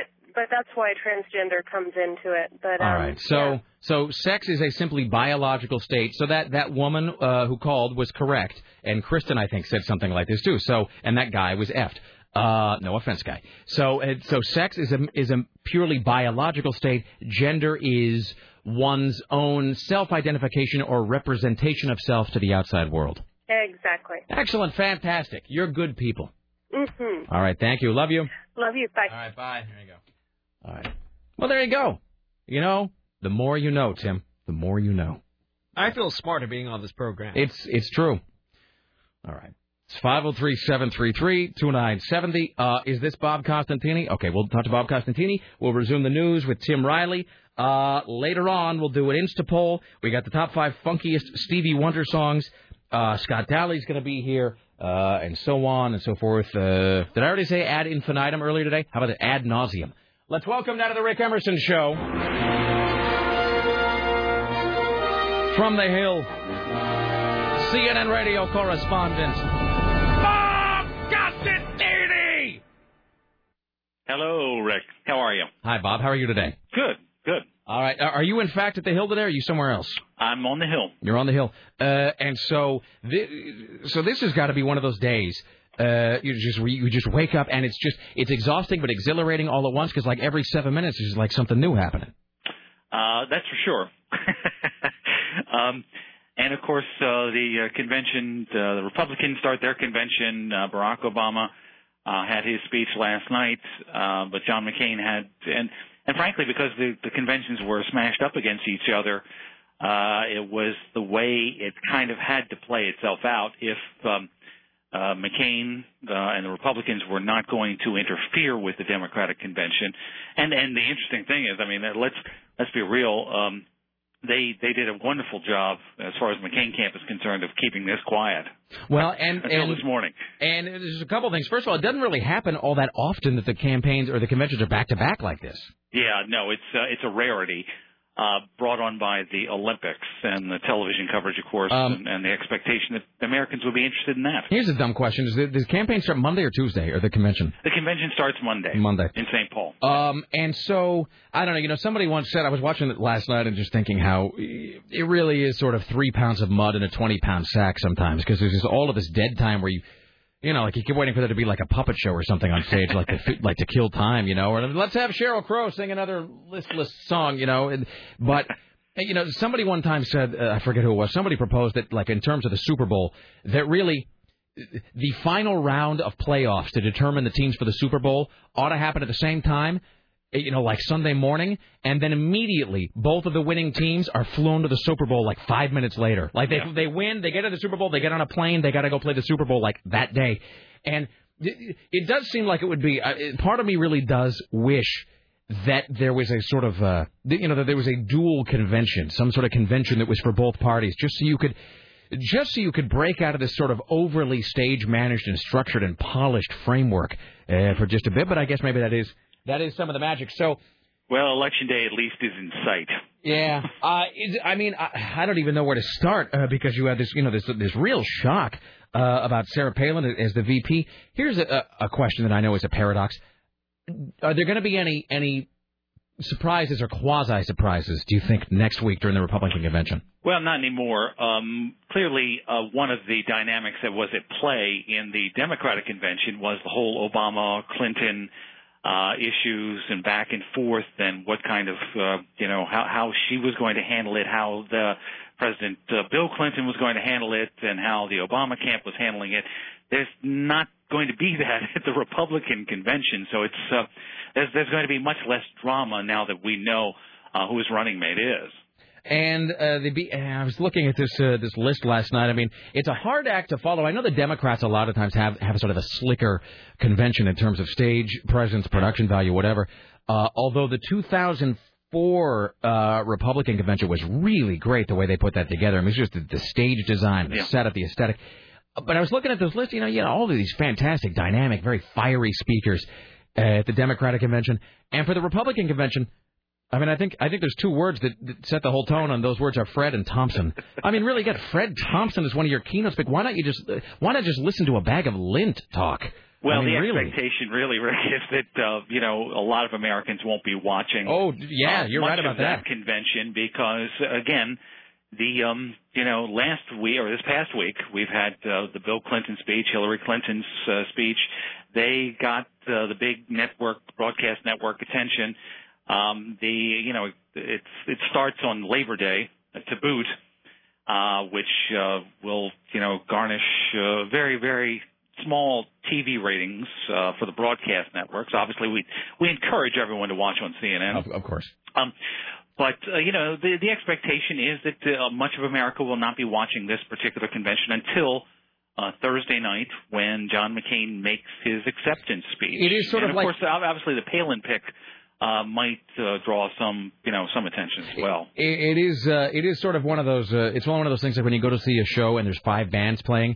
And you kind of get together with your friends before, and you go, okay, look, I mean, the show starts at eight. Now, what what time do I really need to be there? And then your friends kind of go, well, you know, probably if you're there at eleven, you'll be fine. You'll be able to see the headliner. Hey, as just as one final thing where we wrap it up, I was looking at a political blog this morning, and this is I'm not making this up. This is uh, this is real. Um, that there did you know that C N N actually had their own private label of beer at the C N N Grill? Uh, yes, I didn't I, I've know seen that. Pictures of that, and um, in two thousand four, having uh, been to the Grill. Uh, a couple of uh, in, in both conventions. Um, uh, it's it's very nice. It really is. I must say. I uh, just from watching the television, I would uh, I'd say that Wolf Blitzer agrees with you. Yeah, it's it's it's it's fun and it's you know, even people from other networks show up and you can chat and uh, lay back a little bit uh, for people who've been working real hard at the convention. All right, my friend. Enjoy your weekend. We will talk We'll to you in the right. immediate future. Ladies and gentlemen, Bob Costantini joining us there from the Hill. Excellent. Fantastic. Hello, Tim Riley. Hello. All right. Got uh, more calls we'll get to here in just a, uh, just a few. Uh, this is Tim Riley at the Ministry of Truth. Meanwhile, the big story down in Corvallis, a man buys a grenade for five dollars from a homeless man and leaves it on the doorstep. Police had called to the apartment after somebody spotted the explosive device. They thought it was indeed a, a, well, it could have caused a lot of problems. Even the bomb squad was called in. The Oregon State Bomb Squad secured the device and safely removed it from the scene. Steven Serdica has been arrested for disorderly conduct. Serdica told police he purchased the grenade from a homeless man for five dollars. That just raises more questions than it answers. Mm-hmm. Police warn that grenades and other similar devices should always be considered dangerous. They are not toys, kids. Because people apparently don't know better. Uh, the grenade did not cause any damage at the apartment. Do not taunt Happy Fun Ball. Why would a homeless guy have a grenade? Well, he's selling them. Well, okay, no. Touche. Set and match, Tim Riley. I... They're not all selling pencils I... or, or batteries or snack food. Just a tin cup full of hand grenades. I mean, there are different franchises available. Uh, I was just holding a sign that give me a quarter or I will blow up your car at this red light right now. All right, well, I mean, how? It, I mean, I guess it seems like you could get more than five dollars for that, though. I mean, yeah. See, that's a little bit of a marquee item. Well, this is item. Corvallis. Yeah, I guess it's all relative. All right, uh, let's see here. Oh, we'll get to some calls here in a second. Here's Tim Riley. Eight juveniles have been arrested and another twenty-one thrown out of the Oregon State Fair for gang-related fistfights. The O S P. Uh, said the gang activity led to the ejection of thirty-three people from the fair yesterday. Police, uh, they said there were people wearing gang colors. They began clustering in groups on the midway and posturing in front of their rivals, flashing uh, those so-called gang signs and insults and whatnot. They couldn't be- behave in a civilized manner. Uh, troopers warned that they would be thrown out if they kept it up. Of course, these savages fear no one. And the fight started around nine forty-five. Uh, then near the uh, adult rides, the troopers joined private security and break them up and kicking their asses off. Excellent. You know what? Uh, you know what? Gang-related uh, violence makes me think of, Tim.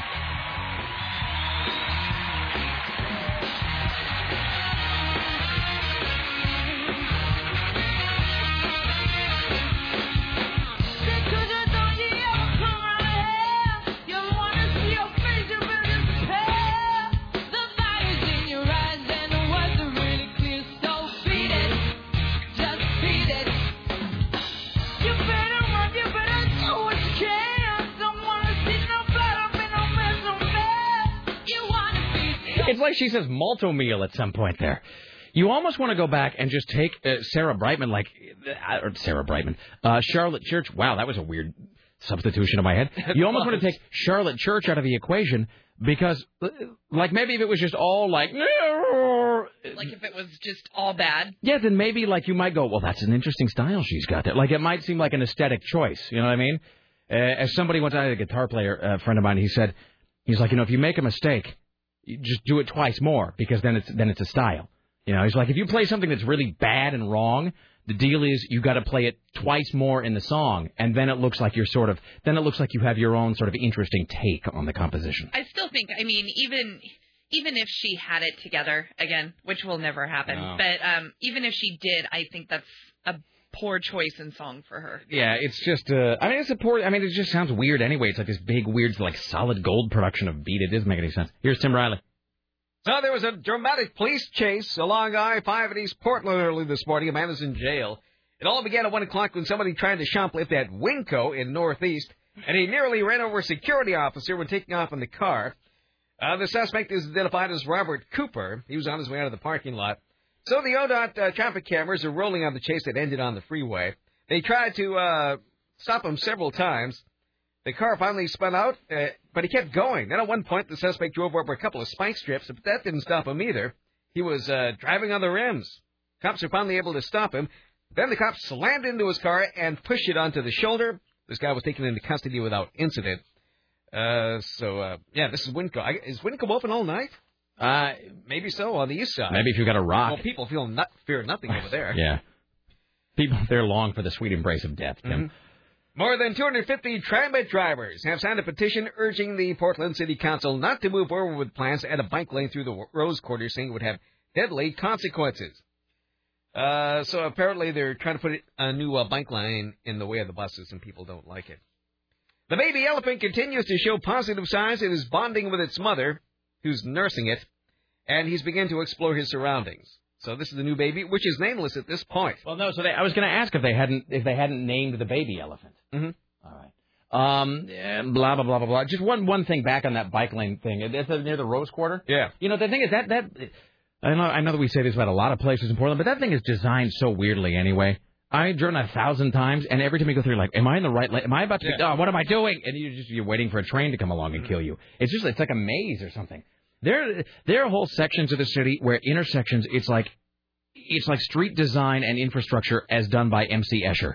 You know, where you're sort of halfway through the intersection. Like the the big one is Burnside and Sandy. Mm. You're driving up there going, am I in the right lane? Am I in any lane? And you just have no idea. So, well, even when you go there and you get up on the max, you, you think you're at the Rose Quarter, but you're really not. Right, right. It's like you have to cross like two more streets to get there. Exactly. There's no sign saying you're almost here. They, you just keep walking and say, oh, I must be here. I ran out of streets to cross. It's just, and it's amazing that people just aren't killed there in traffic by the score. I mean, it's so badly designed. Well, it doesn't matter. They're moving the Trailblazers back to Seattle anyway. All right. From what I hear. That's just a rumor. Mm-hmm. A Sheridan woman who has been accused of burglarizing and then setting fire to the Multnomah home of a former roommate with three cats is uh, facing arson, burglary, and criminal mischief and theft and animal abuse charges. thirty-year-old Billy Joel Adams. Uh, that, not Billy Joel, but Billy Joe Adams is uh, charged with all these things. The woman who lived in the house was not identified. She told police that jewelry, a laptop computer, and more than five hundred dollars in cash is missing. Uh, it just undermines all the Billy Joel jokes I was going to make. But you know what? It's just, a, That's the, just the way she is. After the Creed joke, I'm not going to do any more singing jokes today. It seems like I sort of topped that there. All right, uh, let's see. We've got um, a question about advertising. Is there somebody who wants to advertise? You bet. Let's take that one. And then somebody wants to talk about McCain, and then somebody about Cobra Whiskey. Money comes first. Mm, all right. Uh, hello. Hi. Uh, you're on the Rick Emerson Show. Bonus points to Adam, by the way, for screening this call and describing this person as having a, quote, query. Hello. Yeah. Hey, I was just wondering about uh, advertising. I got to say, though, with that death of a salesman, you got a great uh, you got a great liner there. I, I wish we could wish we could continue this beef uh, role playing. You know, really, I, at no point in that conversation did I expect that guy to say, like, and then I sold beef through the mail. I mean, because who does that? I mean, obviously somebody, but, you know, there's all kinds of weird things that you can sell in this country. Well, I mean, my question is, a question and a suggestion. A question is, uh, when you guys um, sell advertising on your radio. Now, let's, as we move forward through these next few moments, let's make sure that we're not identifying any clients or advertisers by name. I see. Well, ah, that, I see. So this that is... knocks out the suggestion. But well, the question yeah, is then, um, uh, is it all done in-house, or do advertisers sometimes send in their own recordings that you just play?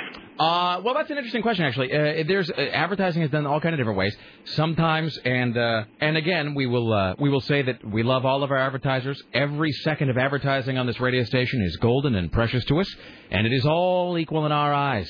Every bit of it. But that being said, uh, some of it is done in-house, some of, because some of it's just for Portland, but sometimes if it's a national company or if there's an ad agency who is placing ads for a large company, uh, then there is the same copy or sometimes the same commercial that is played in, in different markets. But they are all equally valued, sir. I see. Well, man, I wish I was a...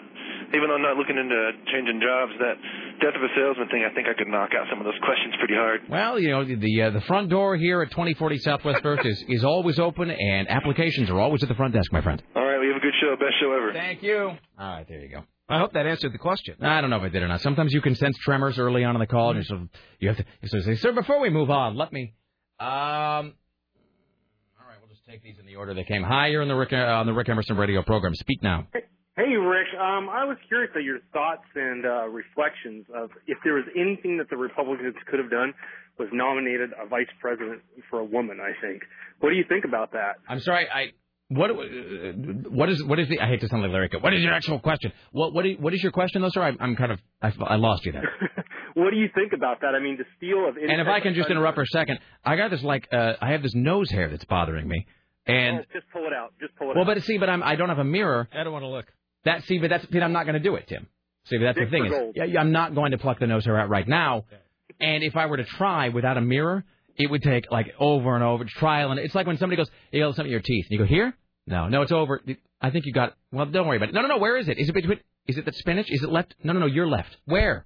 But my, my incisor? Where? And then you're sitting there going, never mind! So I'm going to wait until I can get in front of a mirror. So, that being said, uh, w- what?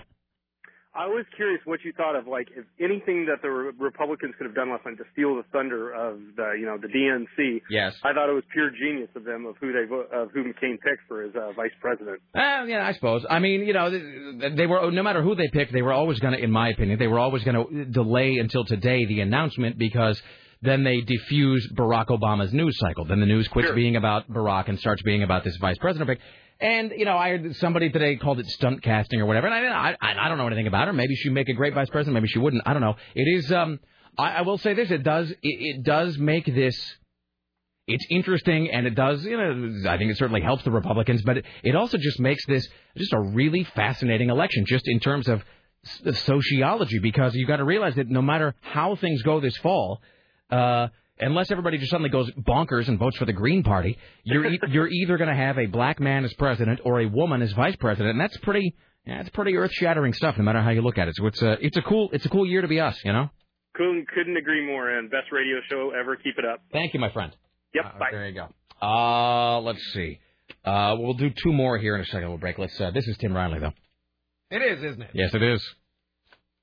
From Vancouver comes word, a neighborhood watch group in the Couve has decided to take the neighborhood safety to a whole new level by bringing in a portable watchtower.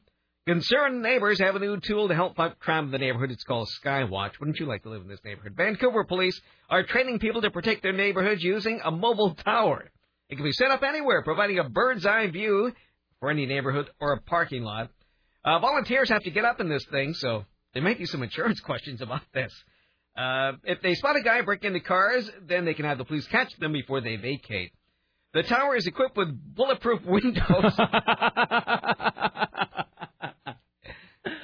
This would be great in your uh, neighborhood. Yes, it would, Tim.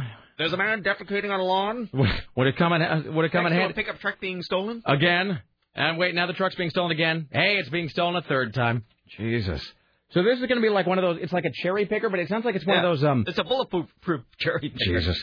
It sounds like it's a combination Popemobile and one of those shark spotting towers they put on the beach in Florida. Mm-hmm. That's exactly what it looks and like. And this is going where exactly? In Vancouver. In Vancouver? What part of, well, I was going to say what part, like it matters. So, all right. I guess you can cover it all. Really. And so what is the deal? You'll be up there, and if you see some ne'er-do-well up to no good, call the police. You call the man, and the man comes and gives a good, a good skull cracking. Mm-hmm. It's like I always wonder. We've we've asked, they can move this around too. We've never really gotten an answer to this question. Whether that we've talked about maybe this. Maybe we can sponsor it. Hang a banner on the side of it. Hey, Susan, that's a great idea. This neighborhood safety brought to you by A M ninety-seven. Look at you, Tim. Hey, do you want a job as a salesperson, Tim? No. Okay. Uh, but that does uh, remind me of those, well, like when you go through neighborhoods, you say, this neighborhood protected by Neighborhood Watch. And it's like the weird noir-looking guy with a huge eyeball. Mm-hmm. And, like, I don't know what that means. Is that a thing where you just buy the sticker and you hope the sticker is enough to, to, to, to sort of allay any kind of crime that's going to happen? Well, you got to buy them and then the police have to put them up. But what does that mean when it says it's protect? Supposed to, it's supposed to scare people. Does that just mean that there's some Gladys Kravitz busybody who's going to be peering out her windows to see who's dating who and, by the way, maybe somebody's burgling your car? Yes. All right. Well, there you go. Let's do these uh, two calls, and then we will take a break. We'll come back. Uh, here's what's on the way. We got the top five funkiest Stevie Wonder songs, more from Tim Riley. Uh, when are you leaving, Tim? Two? Yes. All right. Maybe a little before that. Uh, okay. So what we'll do, we'll, we'll do these. We'll break, come back, a couple headlines from you? Perhaps. Yes. If you feel like gracing us with the news? Yes. yes I if not, I, I promise I will. All right. Thank you. Let's do these calls, then we'll break. Uh, hi, you're on the Rick Emerson Show. Hello. Hey, everybody, this is Benjamin. How's it going? Hello, Benjamin. How are you, my friend? Hello. Hi. I called uh, to talk about the song I sent you this morning, but uh, I had two quick observations. One, on the cover of today's How We Live, yes. A big bottle of liquor with a snake in it. Is that true, really? Absolutely. It's awesome. What is the um, context of the photo? Well, they're talking about uh, basically liquors with poisons in them or toxins and how that's kind of becoming a fad, I guess. The kids, the kids love the toxic alcohol. All right. There you uh, go. And then, and then, to be fair, and then you sent me a uh, a song this morning. And to be fair, I haven't. Uh, Benjamin's created some of our finest pieces of audio here, including the oh, it's, thank you. the It's Rick song that I got to play again. Now, to be fair, you sent me a song that I haven't had a chance to play. Uh, I haven't had a chance to listen to. I downloaded it and then I kind of had to had to get on the on the air. It is a it's a beer song, and it was for like a contest or something. Well, actually, the uh, contest deadline is uh, the thirty-first. K- uh, I'm sorry, a competing local uh, uh, F M radio station and Widmer Brothers Beer um, are hosting a contest to write a new theme song for Widmer Brothers, basically. Then the uh, winner of the contest will be invited out to play live at the Widmer Brothers Oktoberfest you know, on Saturday the sixth. This sounds like that Portland anthem thing we were going to do, and then I forgot to do it, and now it's been stolen and repainted by somebody else. I don't uh, know. This song could be a Portland anthem. So let me understand. So you want me to play something that you've written for another radio station? Um, well, I'm giving you first crack at it because after they receive it in the mail today, they're going to own it. So you're... Um, if you want to get a chance to hear it, then uh, we should play it and then issue a cease and desist against them. Uh, okay, well, we'll I'll, I'll, I got it. We'll see if we get a chance to play it. All right, and then my, my final comment real quick. Yesterday's Birth of a Salesman candidate, he yeah. totally stole his speech from the cinematic opening of BioShock. Yeah, somebody told us that. Well, you know, you got to steal uh, from the right places, though. And you know what? Genius he is that he passed it off as his own and no one caught I, it, so I, that's how you make a sale. I wouldn't have known. All right, thank you. Thank you. All right, one more, then we got a break. Hi, you're on the Rick Emerson Show. Hello. Hey, how you doing? What's up?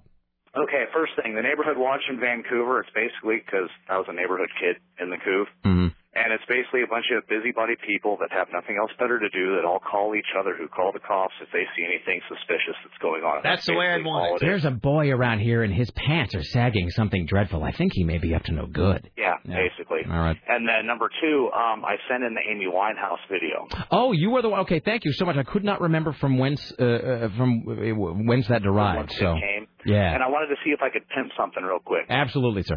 I am in Pitchfork Abortion, and we are playing a show tomorrow of course at Pepper's, downtown Vancouver on eighth and Main. It's a free show with Bathing Bathory, Irish Car Bomb, and Stone Creek. So if anybody likes, say, uh, Iron Maiden, Escalot Rock, Stone Creek is awesome. Uh, Stone Creek, Matt from Stone Creek is actually a big listener. Uh, and the last is- time I... Last time I saw Stone Creek play, he was up there in a Tim Riley is my God shirt. So that's no doubt. That yeah. does not surprise me. But they are awesome. All right, give a, all right, give so the give the pimp one more time. nine thirty, Stone Creek, Pitchfork Abortion, Irish Car Bomb, Bathing Bathory, Peppers, eighth and Main, downtown Vancouver for free. Come right. drink beer and bang heads. All right, thank you, sir. Have a good one. All right, there you go. Let's take a break. Back after this, a couple more headlines from Tim Riley before he departs for his uh, weekend.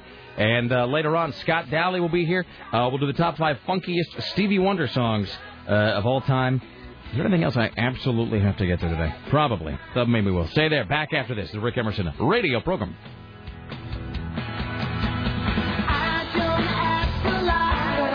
Jim Hughes, only on A M nine seventy, The Talker.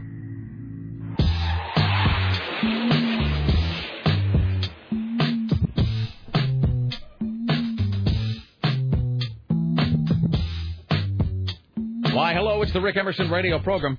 Here's a good question, Tim. This guy says about the Couve Tower. Is Vancouver completely flat? How much could one really see from a tower? Wouldn't houses and other buildings obstruct most of your view?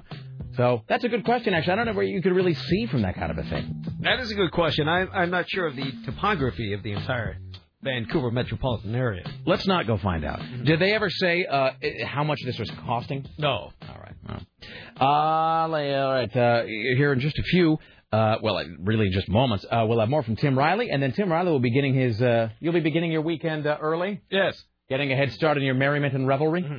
All right, ladies and gentlemen, at the Ministry of Truth, Tim Riley. And now, now. from the Ministry of Truth, this is Tim Riley.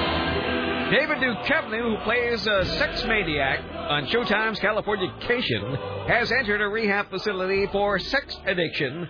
The forty-eight-year-old actor said he is doing so voluntarily.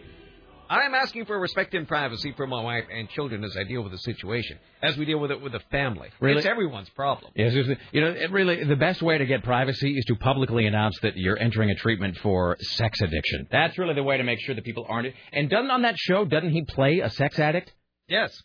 I mean, that's a little weird. All right, well, whatever. It doesn't matter. The Mexican authorities have found twelve headless bodies in the Yucatan Peninsula. Photos of the crime show eleven headless corpses stacked on top of each other in a field outside the city of Marinda and the capital of the Yucatan. Some of the bodies have tattoos, uh, jumbled amid blankets and tarps. Uh, some are wearing denim clothing. A twelfth body was found in a nearby town. Nobody knows why so far. But... there are now twelve headless Mexican bodies. On that note... Are you out of here, Tim Riley?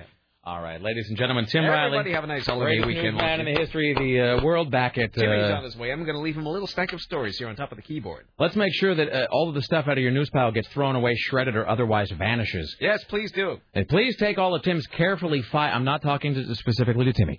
Please take all of Tim's carefully filed news and shred it. Enjoy your weekend, Tim Riley. All right.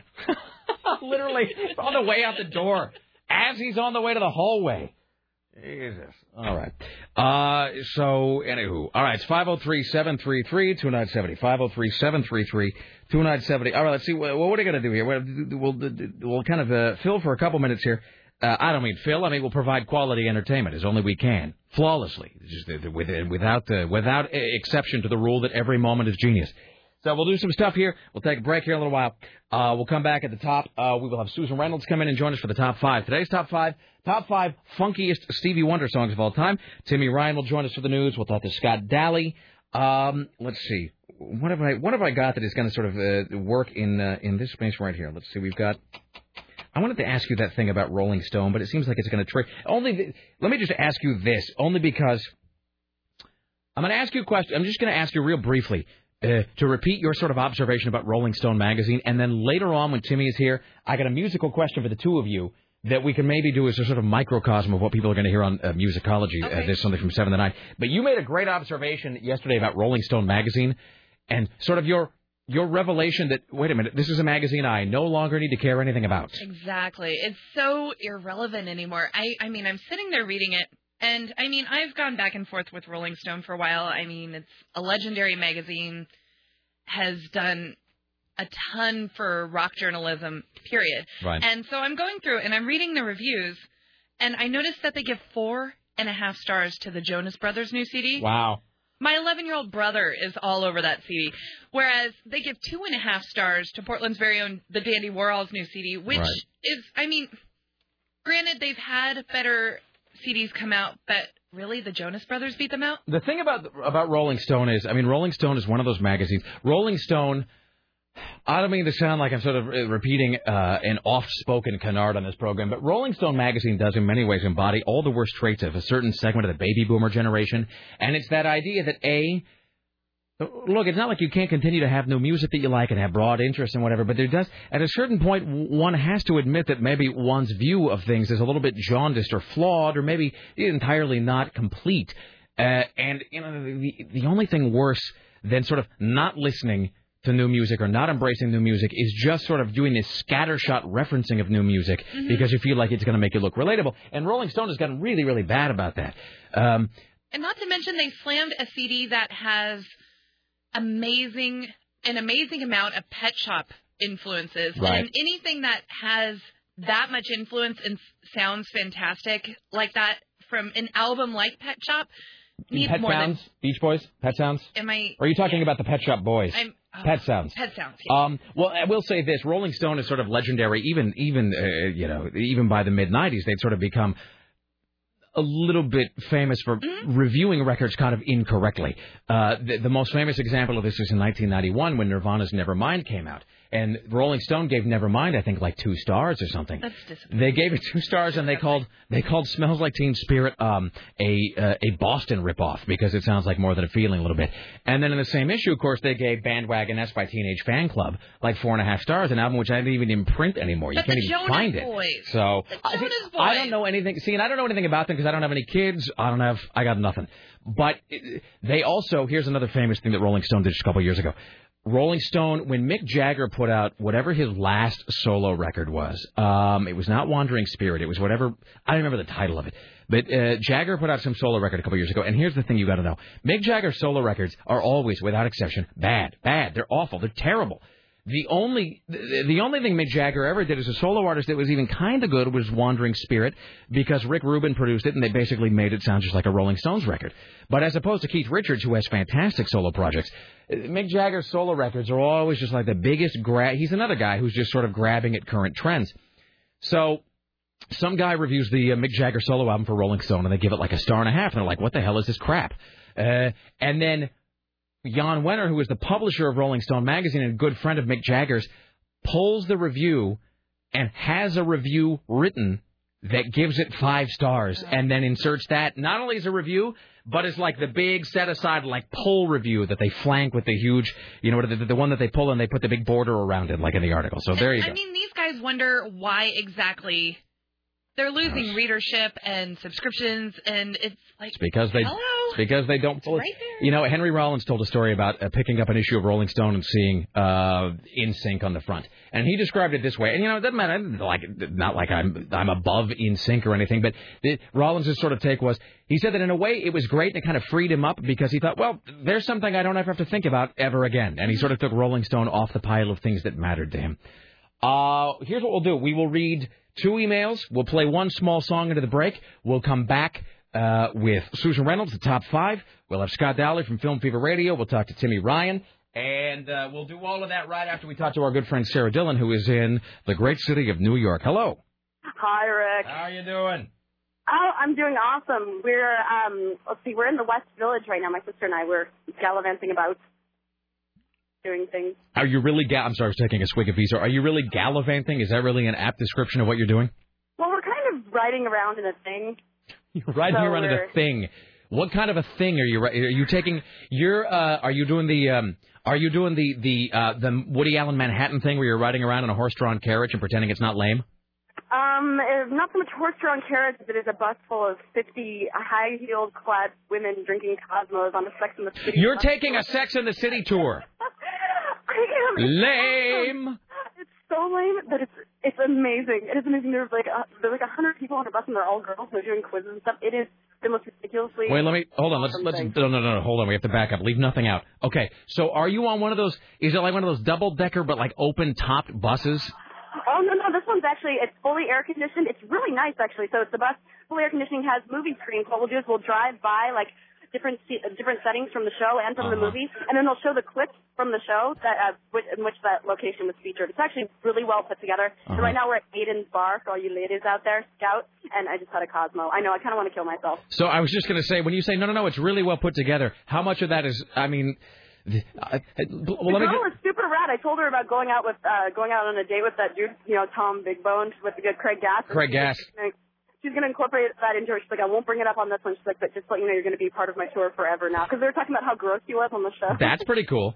Um, all yeah. right. So I have to ask this. What does it cost to go on the Sex and the City tour, Sarah? It was forty bucks, and we got, um, and they have discounts on the drinks uh, at the bar that we stopped at, and we got a free cupcake from, uh, what's, what's the Magnolia's Bakery? Yeah. So all right. Good. That's pretty fantastic. Three and a half hours for forty bucks. Of, of all of the things, is it just you, or, or is Heather, or Heather and Heather there with you? Oh, just just my Heather. Just Heather and I are doing it. Uh, so, um, so of all the things you've seen so far on the Sex and the City tour, what is the what is the coolest? What's the best thing you've seen? Well, I've been really looking forward to having a drink, so I think this bar is pretty cool because they haven't changed a thing since the show. I mean, they know where their bread's buttered, right. So it, it looks exactly the same. And just seeing all the locations and the restaurants, and we get to stop and go in the stores here that you could never afford anything. You know what's it's interesting? Really neat. It is fascinating, actually, when you look at the sort of aftermarket effects of shows like that, where once a show really takes hold, anything even remotely, Jesus, that guy, even even after Michael Richards went crazy, that guy who does the, the real Kramer tours in New York is still raking in the money. You can, just, you can ride that gravy train forever. Oh, man, I know. It's packed, and I thought it was going to be a whole bunch of, like, old ladies from the burbs or something, and it's all, like, girls our age, and, like, some of them are super rich and snobby with accents, and they're wearing, like, high heels, and, and I don't know. It's, it's ridiculous and awesome. Do you feel like you're in some live-action version of The Hills? It is. It's totally, there is actually a girl here that looks exactly like one of the girls from The Hills. All right. I was just talking about that. They all do. You know, it's, look, I, you know, I'm no one to point fingers because, you know, I've already I've already mapped out that the next time I go to New Jersey, I'm going to do the stupid Sopranos tour because I'm, because I'm a tool, oh. so... You know? Heck yeah, well, yeah, we went to the Brooklyn Bridge last night and saw The Shining, and that was beautiful. We're sitting on the on the dock, like, with the water literally, like, two feet away from us, um, you know, looking at the bridge and the stars and the city. It's amazing. Excellent. Uh, so, uh, big plans for tonight, for the rest of your weekend before you come back? Um, I think we're going to hit up the meatpacking district tonight and go to Hogs and Heifers, which is, like, the original um, uh, Coyote Ugly. We actually went in there for a drink, but there was some girl dancing on the bar, and we only had ten minutes, so we weren't able to get in there. So we're going to go back there, I think, tonight and explore that area. When you say meat packing district, there's actually um, there there are like all these fancy like boutiques and ah, restaurants and bars and okay. stuff. Uh, right. uh, pastisseries there. Okay. Um, but across from it, they're literally shoveling dead like. skinned cows, throwing them in the back of the trucks and stuff. It's surreal. You know, and the really weird thing is, and I and I really only know this from kind of watching Anthony Bourdain on television, but it, I, I think if you go, if you're there late, late, late at night, like if you're in one of those sort of those meat districts at like two, three a.m., Uh, you get to see, like, them getting the whole market ready and all of the orders and all of the shipments and all of the kind of raw stuff coming in. And apparently it's really fascinating. It's kind of a little... Actually, I, a couple of years ago, I actually did see it. We went to Lotus, which is, like, some fancy schmancy bar that my mm-hmm. friend got us into a couple of years back. And we saw them all with the frozen trucks and, like, just, like, chucking all of the all of the meat into the trucks and, like, seeing, like, the huge warehouses full of, you know, meat hanging from hooks and stuff. It is really surreal. Very cool. All right, well, uh, I may not talk to you then before you get back, so uh, I will see you on Monday. Travel safe and uh, enjoy your weekend. Thank you so much. You do the same. All right, thank you, Sarah. There you go. Sarah Dillon, ladies and gentlemen. All right. Uh, let me just read this one email. I don't have time to do both. Uh, read this one email, and then you... I'm not going to play this in the break. I'll do it later. Uh, this is from uh, a good friend, John Hughes. Not that John Hughes. Uh, he has a fine band called uh, Puffer, and we want to talk about that this week. He, he says... I'll just read it. Rick, this week could be a great time to tell people to save their gas money. Spend five dollars. They go to Mount Tabor this Sunday, thirty-first of August. Doors open at eight. Uh, Puffer at nine. Lock and Load. I think those guys are listeners, too, at ten. And from L A, Cursed Lullaby at eleven. Uh, details on uh, my space. So there you go. That is this coming Sunday, Mount Tabor, uh, the thirty-first. This coming Sunday, the thirty-first. Mount Tabor, doors open at eight. Uh, Puffer, Lock and Load, and Cursed Lullaby. Uh, that is this Sunday. So uh, do try to catch it. Let's take a break. Come back after this. Top five with Susan Reynolds. We'll do the top five funkiest Stevie Wonder songs. Uh, later on, Timmy Ryan will join us. We'll talk to Scott Dowley from film fever radio dot com. More of your phone calls. Don't go anywhere. It's the Rick Emerson Show.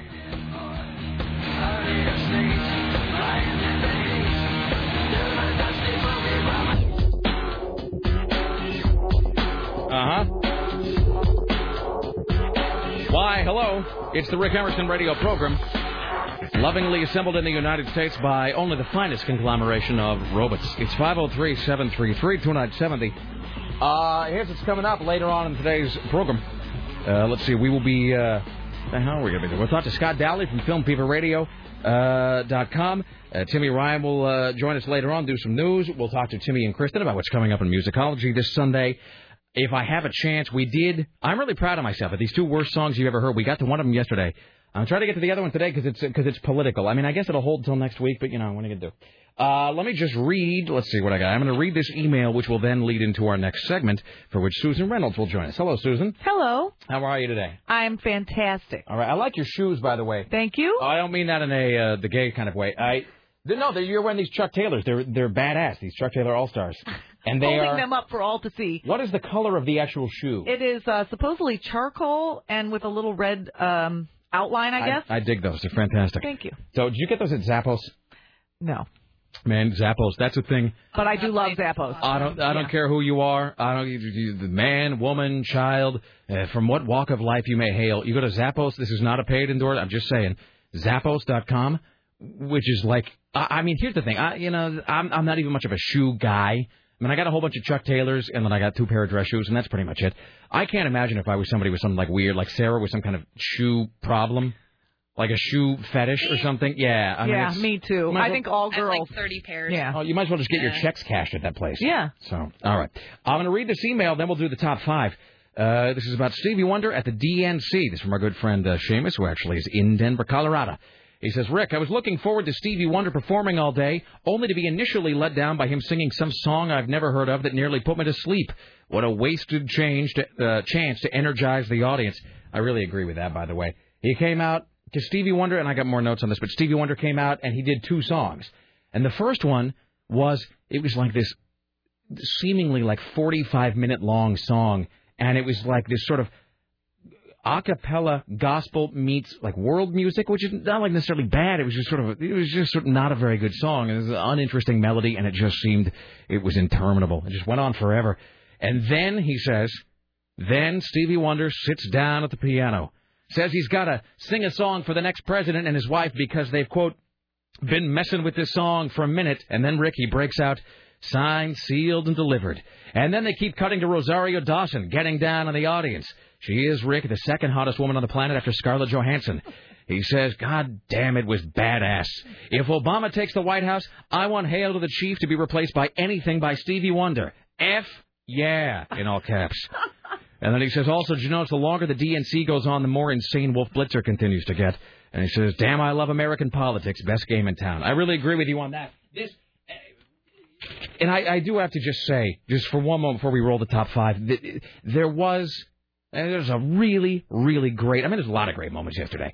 But when Stevie Wonder, first of all, I love, you know, and I've talked about this before with concerts. I mean, I can rhapsodize endlessly about the best moment at a concert, a rock show, or a live thing, or whatever. There's two really, really great moments for me at any rock show. One is the instant the house lights turn off, but before anything happens. The and energy in the room. Seriously, that's yeah. like, you know, because you know the house music is like, and then, you know, and the light, and just everybody is like, this is it. It's about, you know, about to begin. And, uh, you know, and I got to say, because all things, of course, tie into Kiss, the, the best moment I ever saw, ever, ever, ever for that, is on the ninety-six reunion tour for Kiss, which was just mind-blowing in like a hundred ways anyway. But they're doing, you know, the house music, and it's just going forever. And the final house music song, although I didn't know it at the time, uh, I get chills even think about it, the final house music song was Won't Get Fooled Again by The Who. And there's that great scream where Daltrey goes, yeah! And so as soon as he hits that scream in the house music, bam, all the lights go off. And it's just, and the, you know, just like, ah! And everybody, and they must have, they held it for like thirty seconds before anything happened. And then they have this great trick. They did, Kiss is the best gimmick they do that I, I'm just going to steal at some point, where for like about ninety seconds before anything happens, they just play this incredibly loud, low, droning note. So the light, the house lights go off, and then there's just a, mm, and like so, it's like rattling your seat for like a minute and a half, and it just ratchets the expectations so high. The other great moment, of course, is when the instant when the entertainer, the performer, whoever, you know, walks on stage. Yeah. And there's a whole bunch of those moments last night.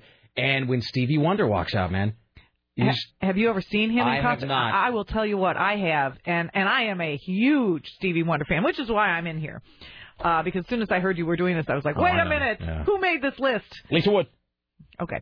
Um, so, you know, I uh, he is unbelievable in yeah. in, uh, in concert. And I really and I regret that I've never had I've never had the chance to see him, because Stevie Wonder has now reached sort of Rolling Stone status in that it's an event, because, you know, not like it's going to be the last time, but it's it, it but it, every tour feels like it, it, it is the the final tour. It could be the final tour, and he doesn't tour that often. No, in fact, he, you know, he rolled through about uh, last year, I think, at the Edgefield. Like last summer, yeah. Yeah, and by the time I even knew what was happening, there were no tickets. And I, because they just go in the blink of an eye. And heartbreak. Yeah, I but think you're, they sold out in like forty-five minutes or something. Oh, or less. Yeah. yeah and, but, but you're Susan Reynolds. Yeah, and I believe me, I tried to use that.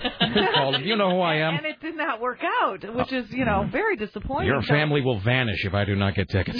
But I, you know, and I saw him in the eighties uh, in Chicago. Like in the In Square Circle era, that kind of a thing. Yeah, yeah. and oh.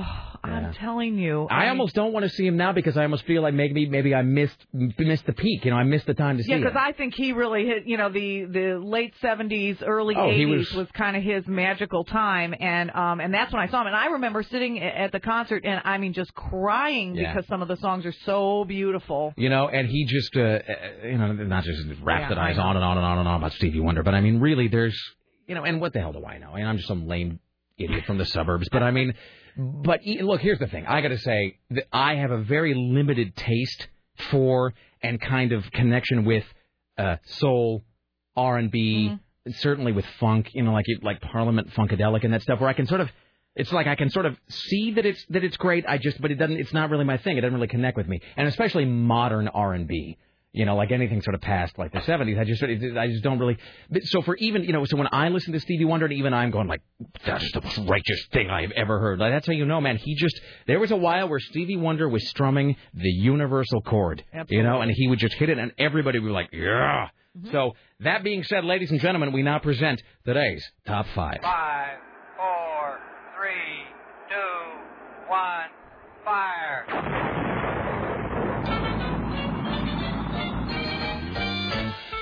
Counting is wonderful, counting is marvelous, counting's the best thing to do. Counting is happiness, counting is ecstasy, I love to count, don't you? All right, ladies and gentlemen, please give your undivided attention to Susan Don't F With Me Reynolds as she presents today's Top Five. Well, first we have the honorable mention signed, sealed, delivered, I'm yours.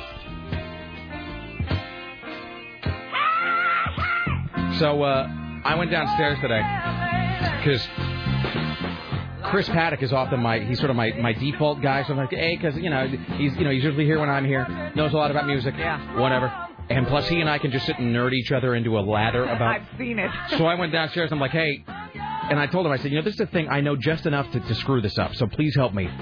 Top five Stevie Wonder songs, you know, in terms of funkiness. And Lisa Wood just came out of her chair.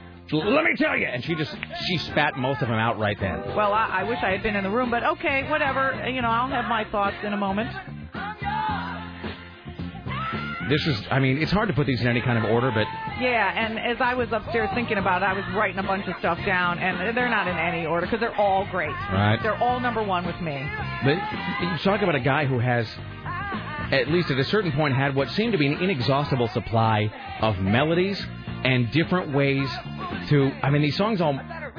Yeah, but they, you know, they move. You know what I mean? It's like that. I hate to say, like, you know, it's got a good beat and you can dance to it, but you know what I mean? It's like they've got that certain something. It's, and he's you know? not like trying to replicate one hit. He has oh, yeah. different sounds with every song. And you can always tell a Stevie Wonder song, but they don't all sound the same. Exactly. And I mean, even I'm just sitting at my desk this morning, just a, you know, and I'm I'm like, uh, I'm just like the least interesting or funky guy on earth, and I'm sitting there at my desk like doing the. You know, like the bad, like lame, bobbing back and forth. So these are the top five funkiest Stevie Wonder songs of all time. Are we ready for number five? Yeah. That would be Livin' for the City.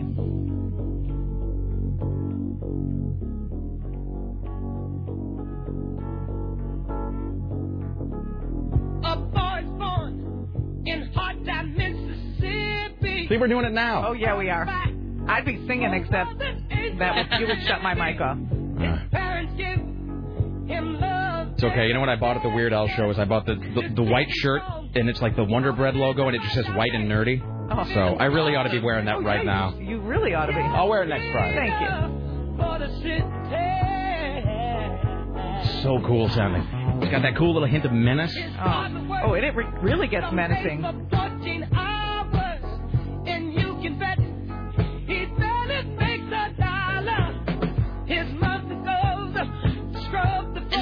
Just evidence that he doesn't need complexity behind it totally. To make a good song. It's, it's very simple. Mm-hmm. You know, it's a very basic song. Maybe simple's the wrong way to put it, but I mean, it's very, very few moving parts of the song. Number four. Number four, another great one, Higher Ground.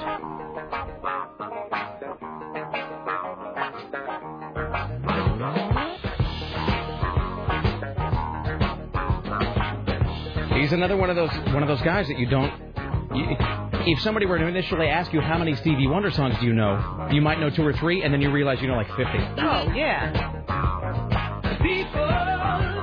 Wow. And, and again, this was off that Inner Visions album, which was just, I mean, like every song, great. I don't know if I've ever heard a bad Stevie Wonder song. Well, okay. Oh, they exist. Really? Uh, I introduce you to The Secret Life of Plants. Okay. The Secret Life of Plants is... No lie, it is, if I recall correctly, a double concept album mm-hmm. told from the point of view of plants. Yeah, you're right. You're right. I have it. Yeah, you don't want to, including a song called, I think there's a song, I think it's Black Orchid is the song I'm thinking of. It really is like one of the most cloying, syrupy things you've ever heard in your life. I urge you to avoid that. Yeah, he can do syrupy. I mean, you know, but, you know whatever. I mean, but, but who am I to criticize? But his batting average is still amazing. Oh, yeah. Oh, no. You know. No lie.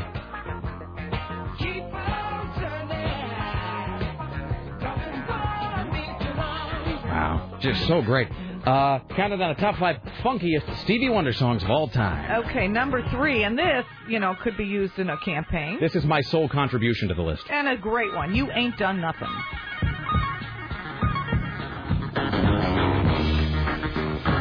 I mean, come on. Oh, yeah. Fat boy screaming something at the window. Is this just going to become a list that everybody must add to? Is this going to be like... No, Alan? I'm just, I'm I'm sort of personally, um, I, I feel bad because you're doing a list about Stevie Wonder and I was not the first person you came to. You weren't here. You were well, still asleep. I, I said the same thing. Oh. Well, the, You've had like four people hunting us down. Seriously, it's like I've been hectored by everybody in the building about this. I'm just saying. Stevie, Marvin, raised on it. Like, if you could put it in a baby bottle and stick it in my mouth, that's what I was raised You, on. home, sleeping, me here working, putting right, together a right, list. All right, all right, yeah. I'm, just, I'm, just, I'm just saying. It's it's, just, it's a good list so far. It's a good list so well, far. We're not done. Okay, all right. Son of bitches. Not everyone gets off work at oh, midnight. Oh, oh, Susan added one, so this will be good. Seriously, this is like some Ginsberg poem now where everybody has to add their own stanza. I mean, come on, listen to that. It's fantastic. It's also on my list, song. you know, so I, I, I endorse.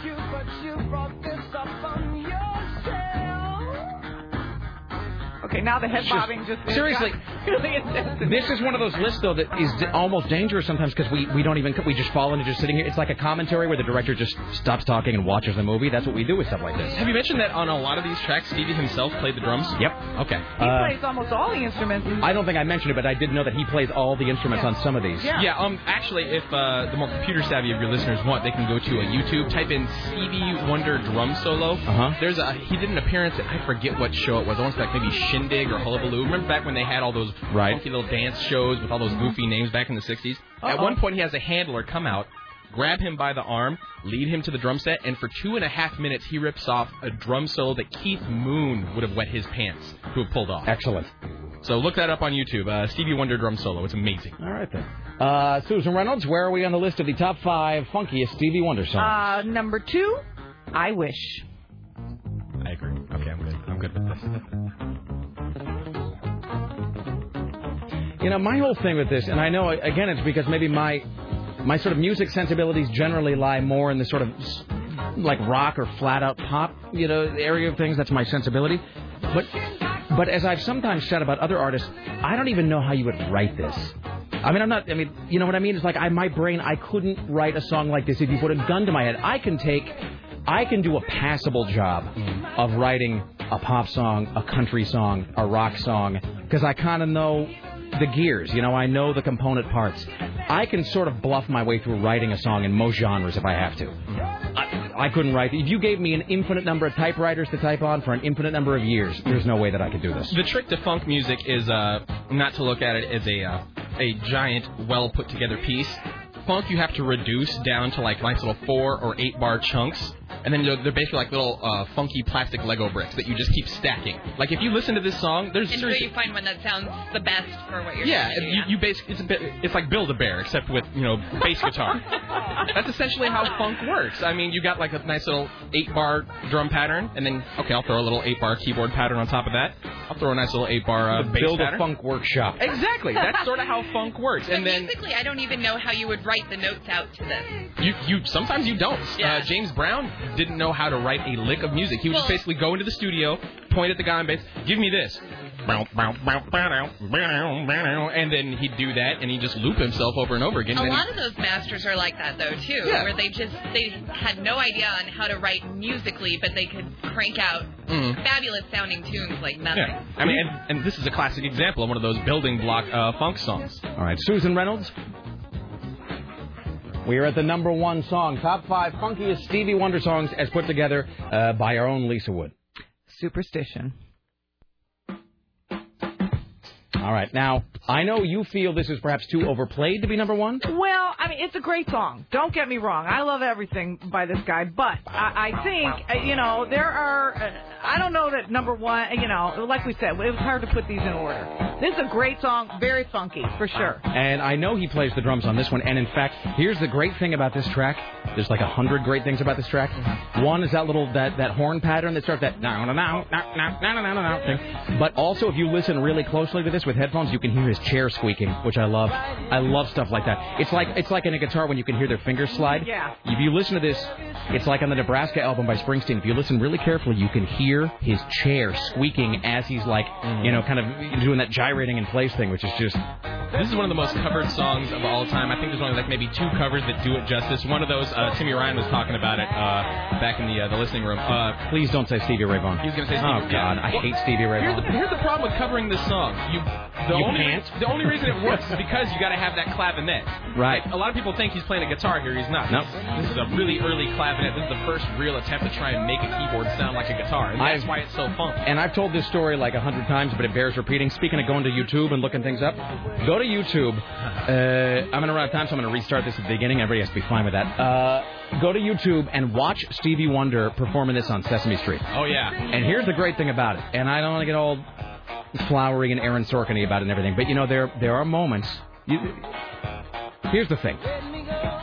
You grow up, especially in America, maybe especially in a certain kind of America or in a certain genre or to a certain, a certain or rather a certain sort of social strata or to a certain kind of family, and you are sometimes told things about the way that certain cultures are supposed to interact or maybe not interact, and maybe you're taught that, you know, you know maybe you just, you just don't grow up.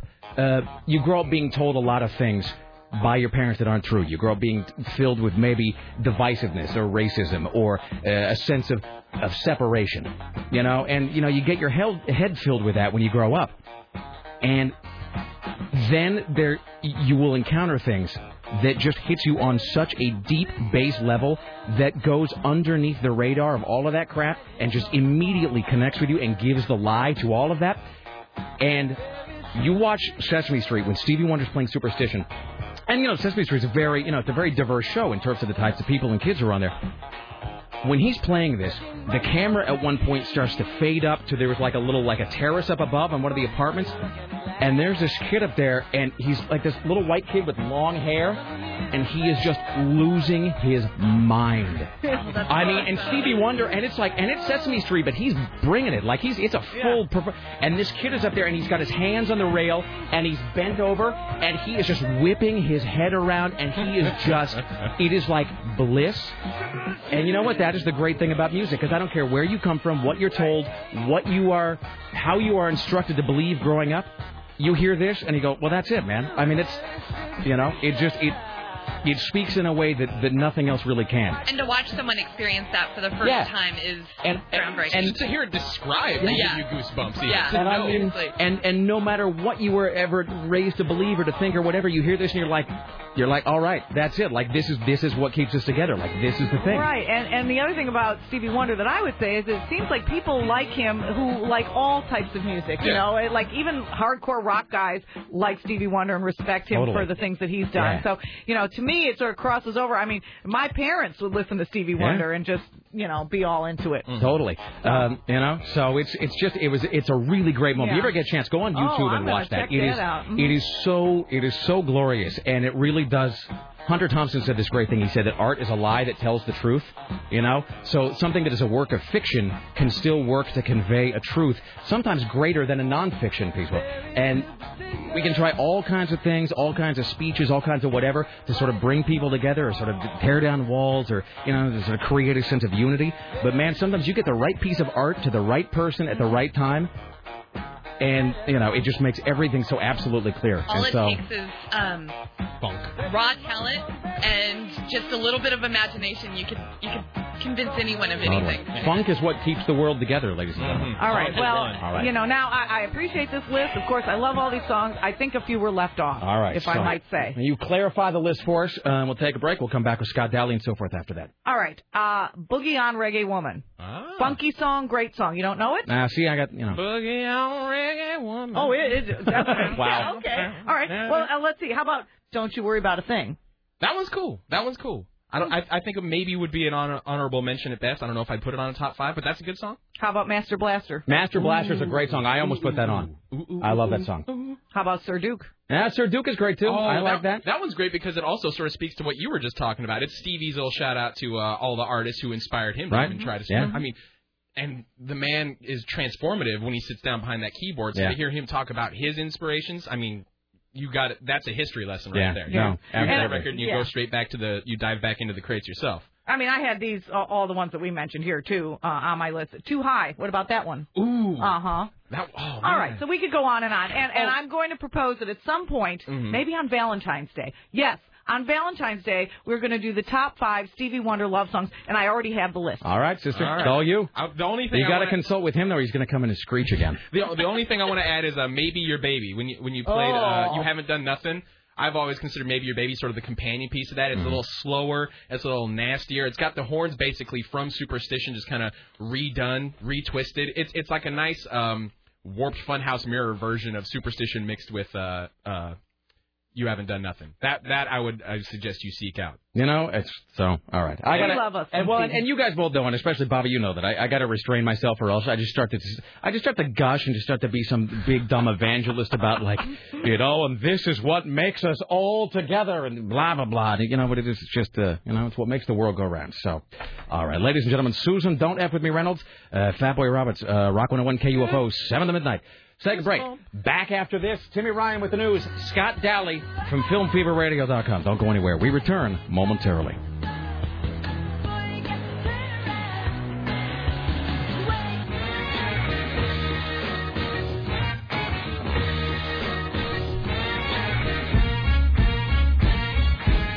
Why, hello, it's the Rick Emerson Radio Program, an excursion into whimsy. It is five oh three, seven three three, two nine seven oh. All right, I had to tear myself away. No offense.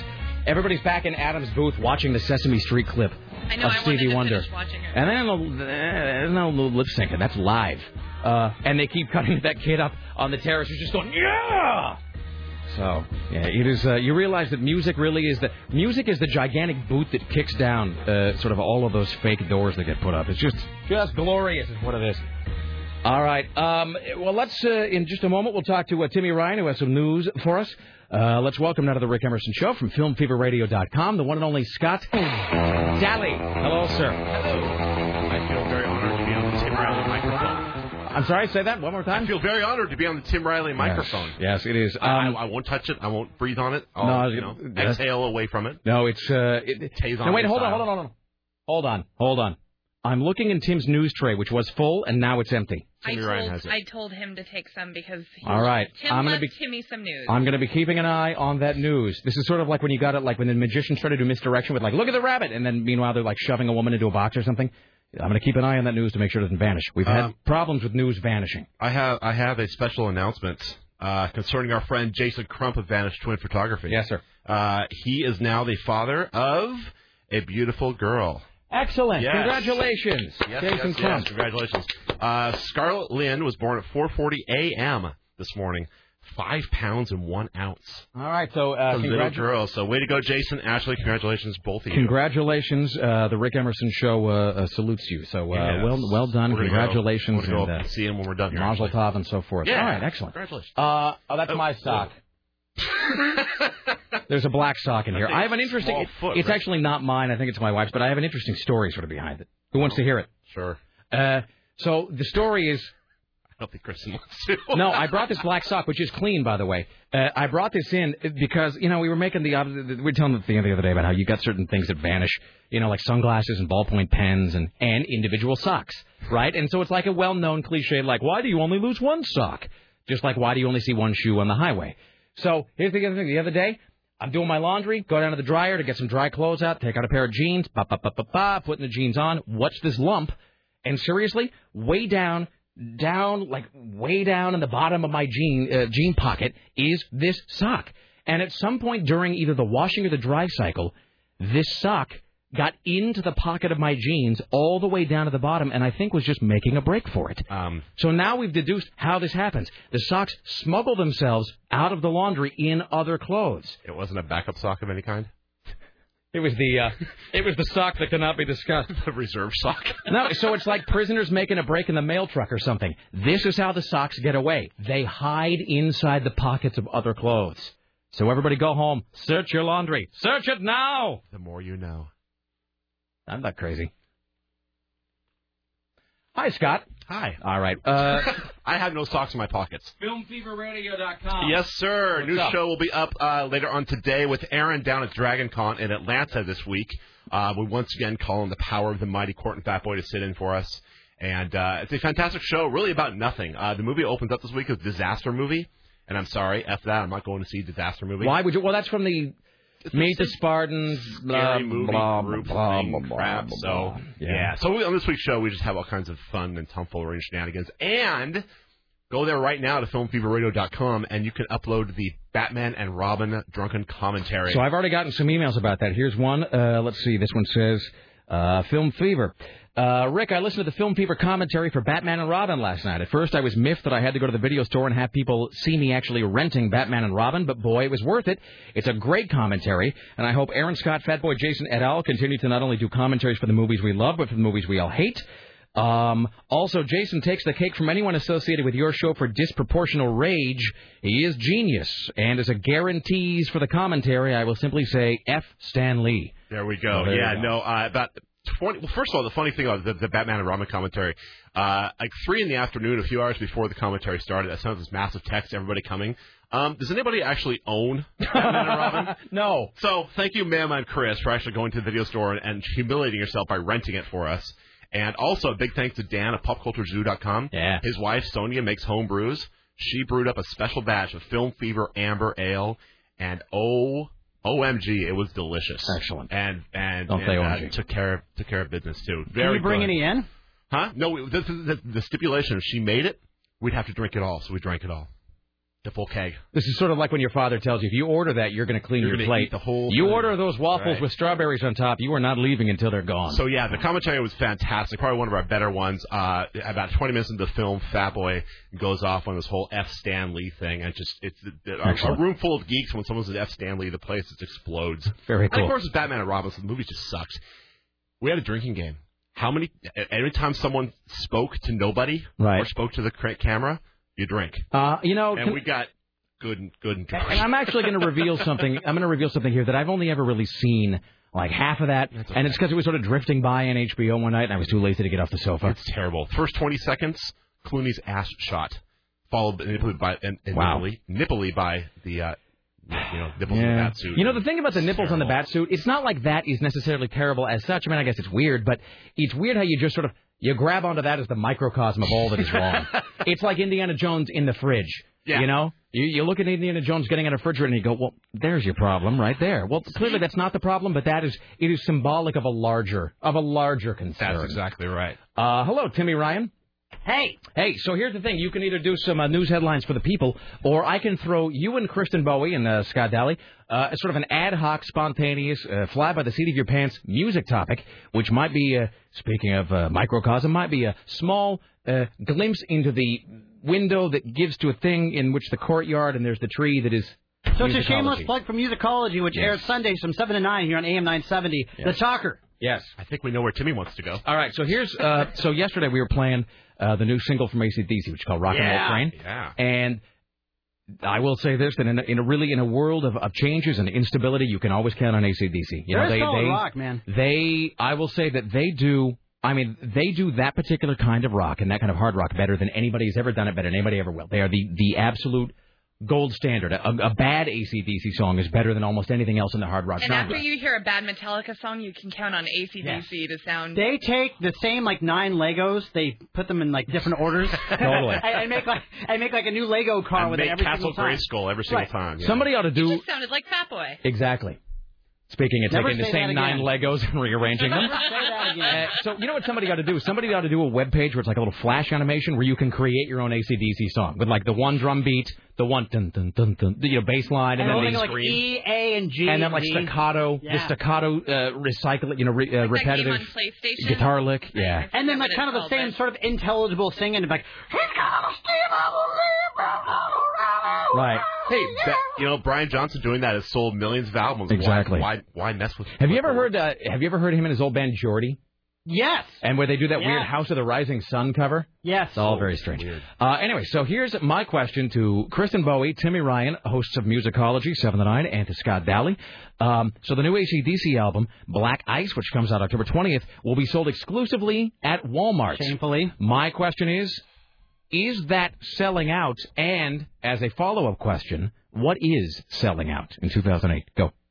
I'll start off. First off, I, I think it's a bad marketing move. I think basically making it exclusively at Walmart's a bad idea. If they wanted to give Walmart the advance on it and say, yeah, we're going to let you guys sell it for the first uh, first six months, it's yours exclusively, fine. But it's kind of like an artist just going through Starbucks. I think it has kind of a bad stigma. And number two, I think selling out is any time that you take it's it's changing in order to make money. And I understand that's kind of the name of the game, but it's just like, it's kind of like Gwen Stefani in a lot of ways. Gwen Stefani was this rock or punk rock chick we were talking about, the Scott yeah. and I were talking about in this in the hall. And she went from like this hard rocker chick and said, F any kind of substance that I have, I'm now just going to sell my soul to whoever I have to to make a lot of money. And she's weakened her product. She's taken a strong shot of whiskey and basically made it into a pee water. See, I think there's a wow. difference between, between doing what you do and selling out. For example, I'll give Pink Floyd the example. I mean, Pink Floyd's music has kind of developed over the last forty years or so. Uh, but I don't think they ever really sold out, per se, no, unlike Gwen Stefani. Certain, that's certainly not true. You don't think so? Well, never mind. No, never mind. No, no, I promise. I, I was. Never mind. I was not gonna. I was not gonna interfere. Rick, I, I, I would was like gonna, to know what you mean by no, that. No, no, no. I was gonna follow the prime directive and not, and not, and not okay. and, of non-interference. I would like to know what you think of that. So well, I'll, we'll do. You like Chris, the new Metallica Kristen? Single? The, no, hold on. I hold like on. the new Metallica single. Actually, all right. Well, let's get Kristen's us. Kristen's okay. selling out. What is um, it? I, I don't think they're selling out. I think you know we saw. Bad example, different genre, but we saw Garth Brooks make record sales at Walmart. Mm-hmm. And I don't think the state of the music industry today, everybody's having a hard time making money, period. If you're going to choose music as a living, it's like choosing radio as a living. You do what you got to do, you know? I don't think there's necessarily selling out at this point. twenty years ago, sure, you know? But now it's totally, entirely different because of the fact that everyone's struggling. Everyone's struggling to make their living, and if that's how you do your living, you do what you got to do. Okay, I'll, I'm going to tell you this, though. The problem with, that I have with them selling it exclusively at Walmart, another thing... One of our that, fine sponsors, by yes. the way. Yeah, Walmart, of course. So it's, tread lightly. A fine, fine A fine price. Sponsor whose advertising we welcome and value. All right. Yes. So... Selling their album now exclusively at Walmart, Black Ice, uh, I think is a bad move because Walmart has had a history of taking albums and censoring them down or only selling the censored version. Uh, it, um, what, what, what is the subject matter of almost every single A C D C song? Sex, booze, and Satan. I'm going to interject right and there. Sex, booze, and Satan. And five years ago, Walmart probably wouldn't have, been, wouldn't have even touched the album. Why are they selling it now? I'm going to interject because of the fact that they have stopped doing that as much. Ten years ago, yeah, I, I'd see your point there. But they haven't. They've stopped doing it because they've seen where the money is exactly in their records. And it's with these lyrics that aren't necessarily, you know, under their morality or whatever. They've calmed down on that. And... They've opened themselves. Opened so are we going to artists. see the new album being, you know, um, being advertised on the seven hundred Club now? But I would say that here's the. If I can interject, I would also say it's not like Walmart does that against anybody's wishes. You know, Walmart does that with the artist's consent. Yeah. They sold a censored version of In Utero, but that's because Kurt Cobain, you know, filled with integrity as he was, uh, changed a whole bunch of crap for Walmart. But if you were to, like, back in the day, try to sell an A C D C album, everything is going to be beeped or blanked out, or they're going to have to take the track off because every single song was about Satan, girls, or booze, and or in some cases all. Going out. Why is... was I dumped? Did you not? Do you not get the memos around here? That's what the song was called. Yeah, I understand that. We played that on K U F O, and I Are play you it all played the time. now? Yes. Are I... you positive? If I ask Chris Paddock, am I, I going to get the same I, answer? I'm pretty sure we have played the song. Here's the thing. Let me just say this. I'm gonna, let me tell you this. I know that there. I know that there have been the, the radio stations in our own uh, corporation recently that have received memos specifically regarding that song. Why? Because I was. They're just talking why? about a gigantic party. Do you even work in the same industry we work in? Why? He lives right, in Jesus. his own little, like... All right, well, okay, have, but let me just... Oh, it's kind of like, it's kind of like some radio stations that, that... Just one other thing that really, really made me mad, that song Don't Funk With My Heart by the yeah. Black Eyed Peas, they actually changed it to Don't Mess With right. My Heart. They actually censored a song that did not need censoring. He's Timmy Ryan, ladies and gentlemen. You can hear him Southern Eye, Seventh Eye Musicology with Kristen Bowie. Back to your thing about Pink Floyd. Yes. Here, here's my deal with Pink Floyd, is that... Uh, I know you consider that there were, you know, there's artist changes, lineup changes, and everybody, you know, people who, there's a lot of people who misguidedly point to sort of Syd Barrett as, no, no, no, Syd Barrett's an unappreciated genius. Hear this, there's this song that was just like penguins squawking and like a guy kicking a tin can. It's Chris brilliant. Pat, here comes Chris Paddock. Um, so, oh, Jesus. Uh-oh. It's already one of those days. Well, let me finish the Pink Floyd thing. Yeah. So, people can talk about, about Syd Barrett, and I think the Syd Barrett era of Pink Floyd is sort of a, it's sort of its own separate animal. And I think if you ask the guys even in Pink Floyd, even when they were touring with Roger Waters, they didn't play a lot of stuff in the Barrett era because they right. felt it wasn't representative of the band. To me, the definitive lineup of a band occurs when they coalesce with the broader buying public or with the marketplace or with the mainstream. That being said, you know, once Roger Waters left, you know, you got sort of this like Pink Floyd light that is touring. And and my thing would be, like, what if Paul and Ringo were to get, like, two other guys and tour the Beatles? It's not the Beatles. But it's Paul like and Ringo and two other toured. guys. When Queen toured. Not Queen. Was, no. Okay, but my, but my At point... least they were Queen with Paul Rogers. Yeah, though. I mean. What's wrong with David Gilmour? My Pink Floyd uh, point was this. It, was, it wasn't to do with Blind of Change and things like right. that. It, it's the selling out piece. You've never heard a Pink Floyd song nah. used for any product. I don't know that that's true. I I I, I don't I, can't play I don't know that it is, but I'm I thinking you might be wrong about yeah. that. I think so. I don't know. Uh, well, let's I just, just uh, let's as far as concerned, that's Chris Paddock. Do you want to weigh in? Uh, we got some calls to get to. Do but we not uh, play that song. Do not play that song. I, I thought I've heard it. There was a, there was some controversy about that song, oh, and so, I think I informed Rick about that. We were just talking because I was yeah. saying that years ago, way back in the day, I got suspended for playing that. Yes. And then we were talking about how there is. And, uh, and guess what? What comes around goes around, and it's back again. Like. Don't play that song. So hold on here. So it is possible that within the, the last year that perhaps that song has been played, possibly, and played in a uh, you know uh, you know a three three and three on the way from A C D C set. Well, uh, first off, it's A C D C, not A C D C. What did I say? Okay, fine. But it's played, bam. It's possible that I have played it. So, but clarification: the, the the going forward. Going forward, probably not the wisest decision. Hence the Rick Emerson story. And now Timmy's getting what we call the long stare. Yeah. yeah. Uh, all right. Do we have do we have time to do uh, do we have time to do brief calls? Or we have to break. Yeah, we've got about a minute and a half. Uh, all right. Let's do these. Uh, you know what? Let's break. Let's get the break. We'll come back. If you're on hold, hang tight. We will do uh, calls around the corner at the top of the hour. Like us coming up at three. Michael Mara Show at seven. Uh, Musicology Sunday seven to nine with Timmy Ryan and Kristen Bowie. Stay there. Back after this to wrap it up. It's the Rick Emerson radio program. Don't go anywhere.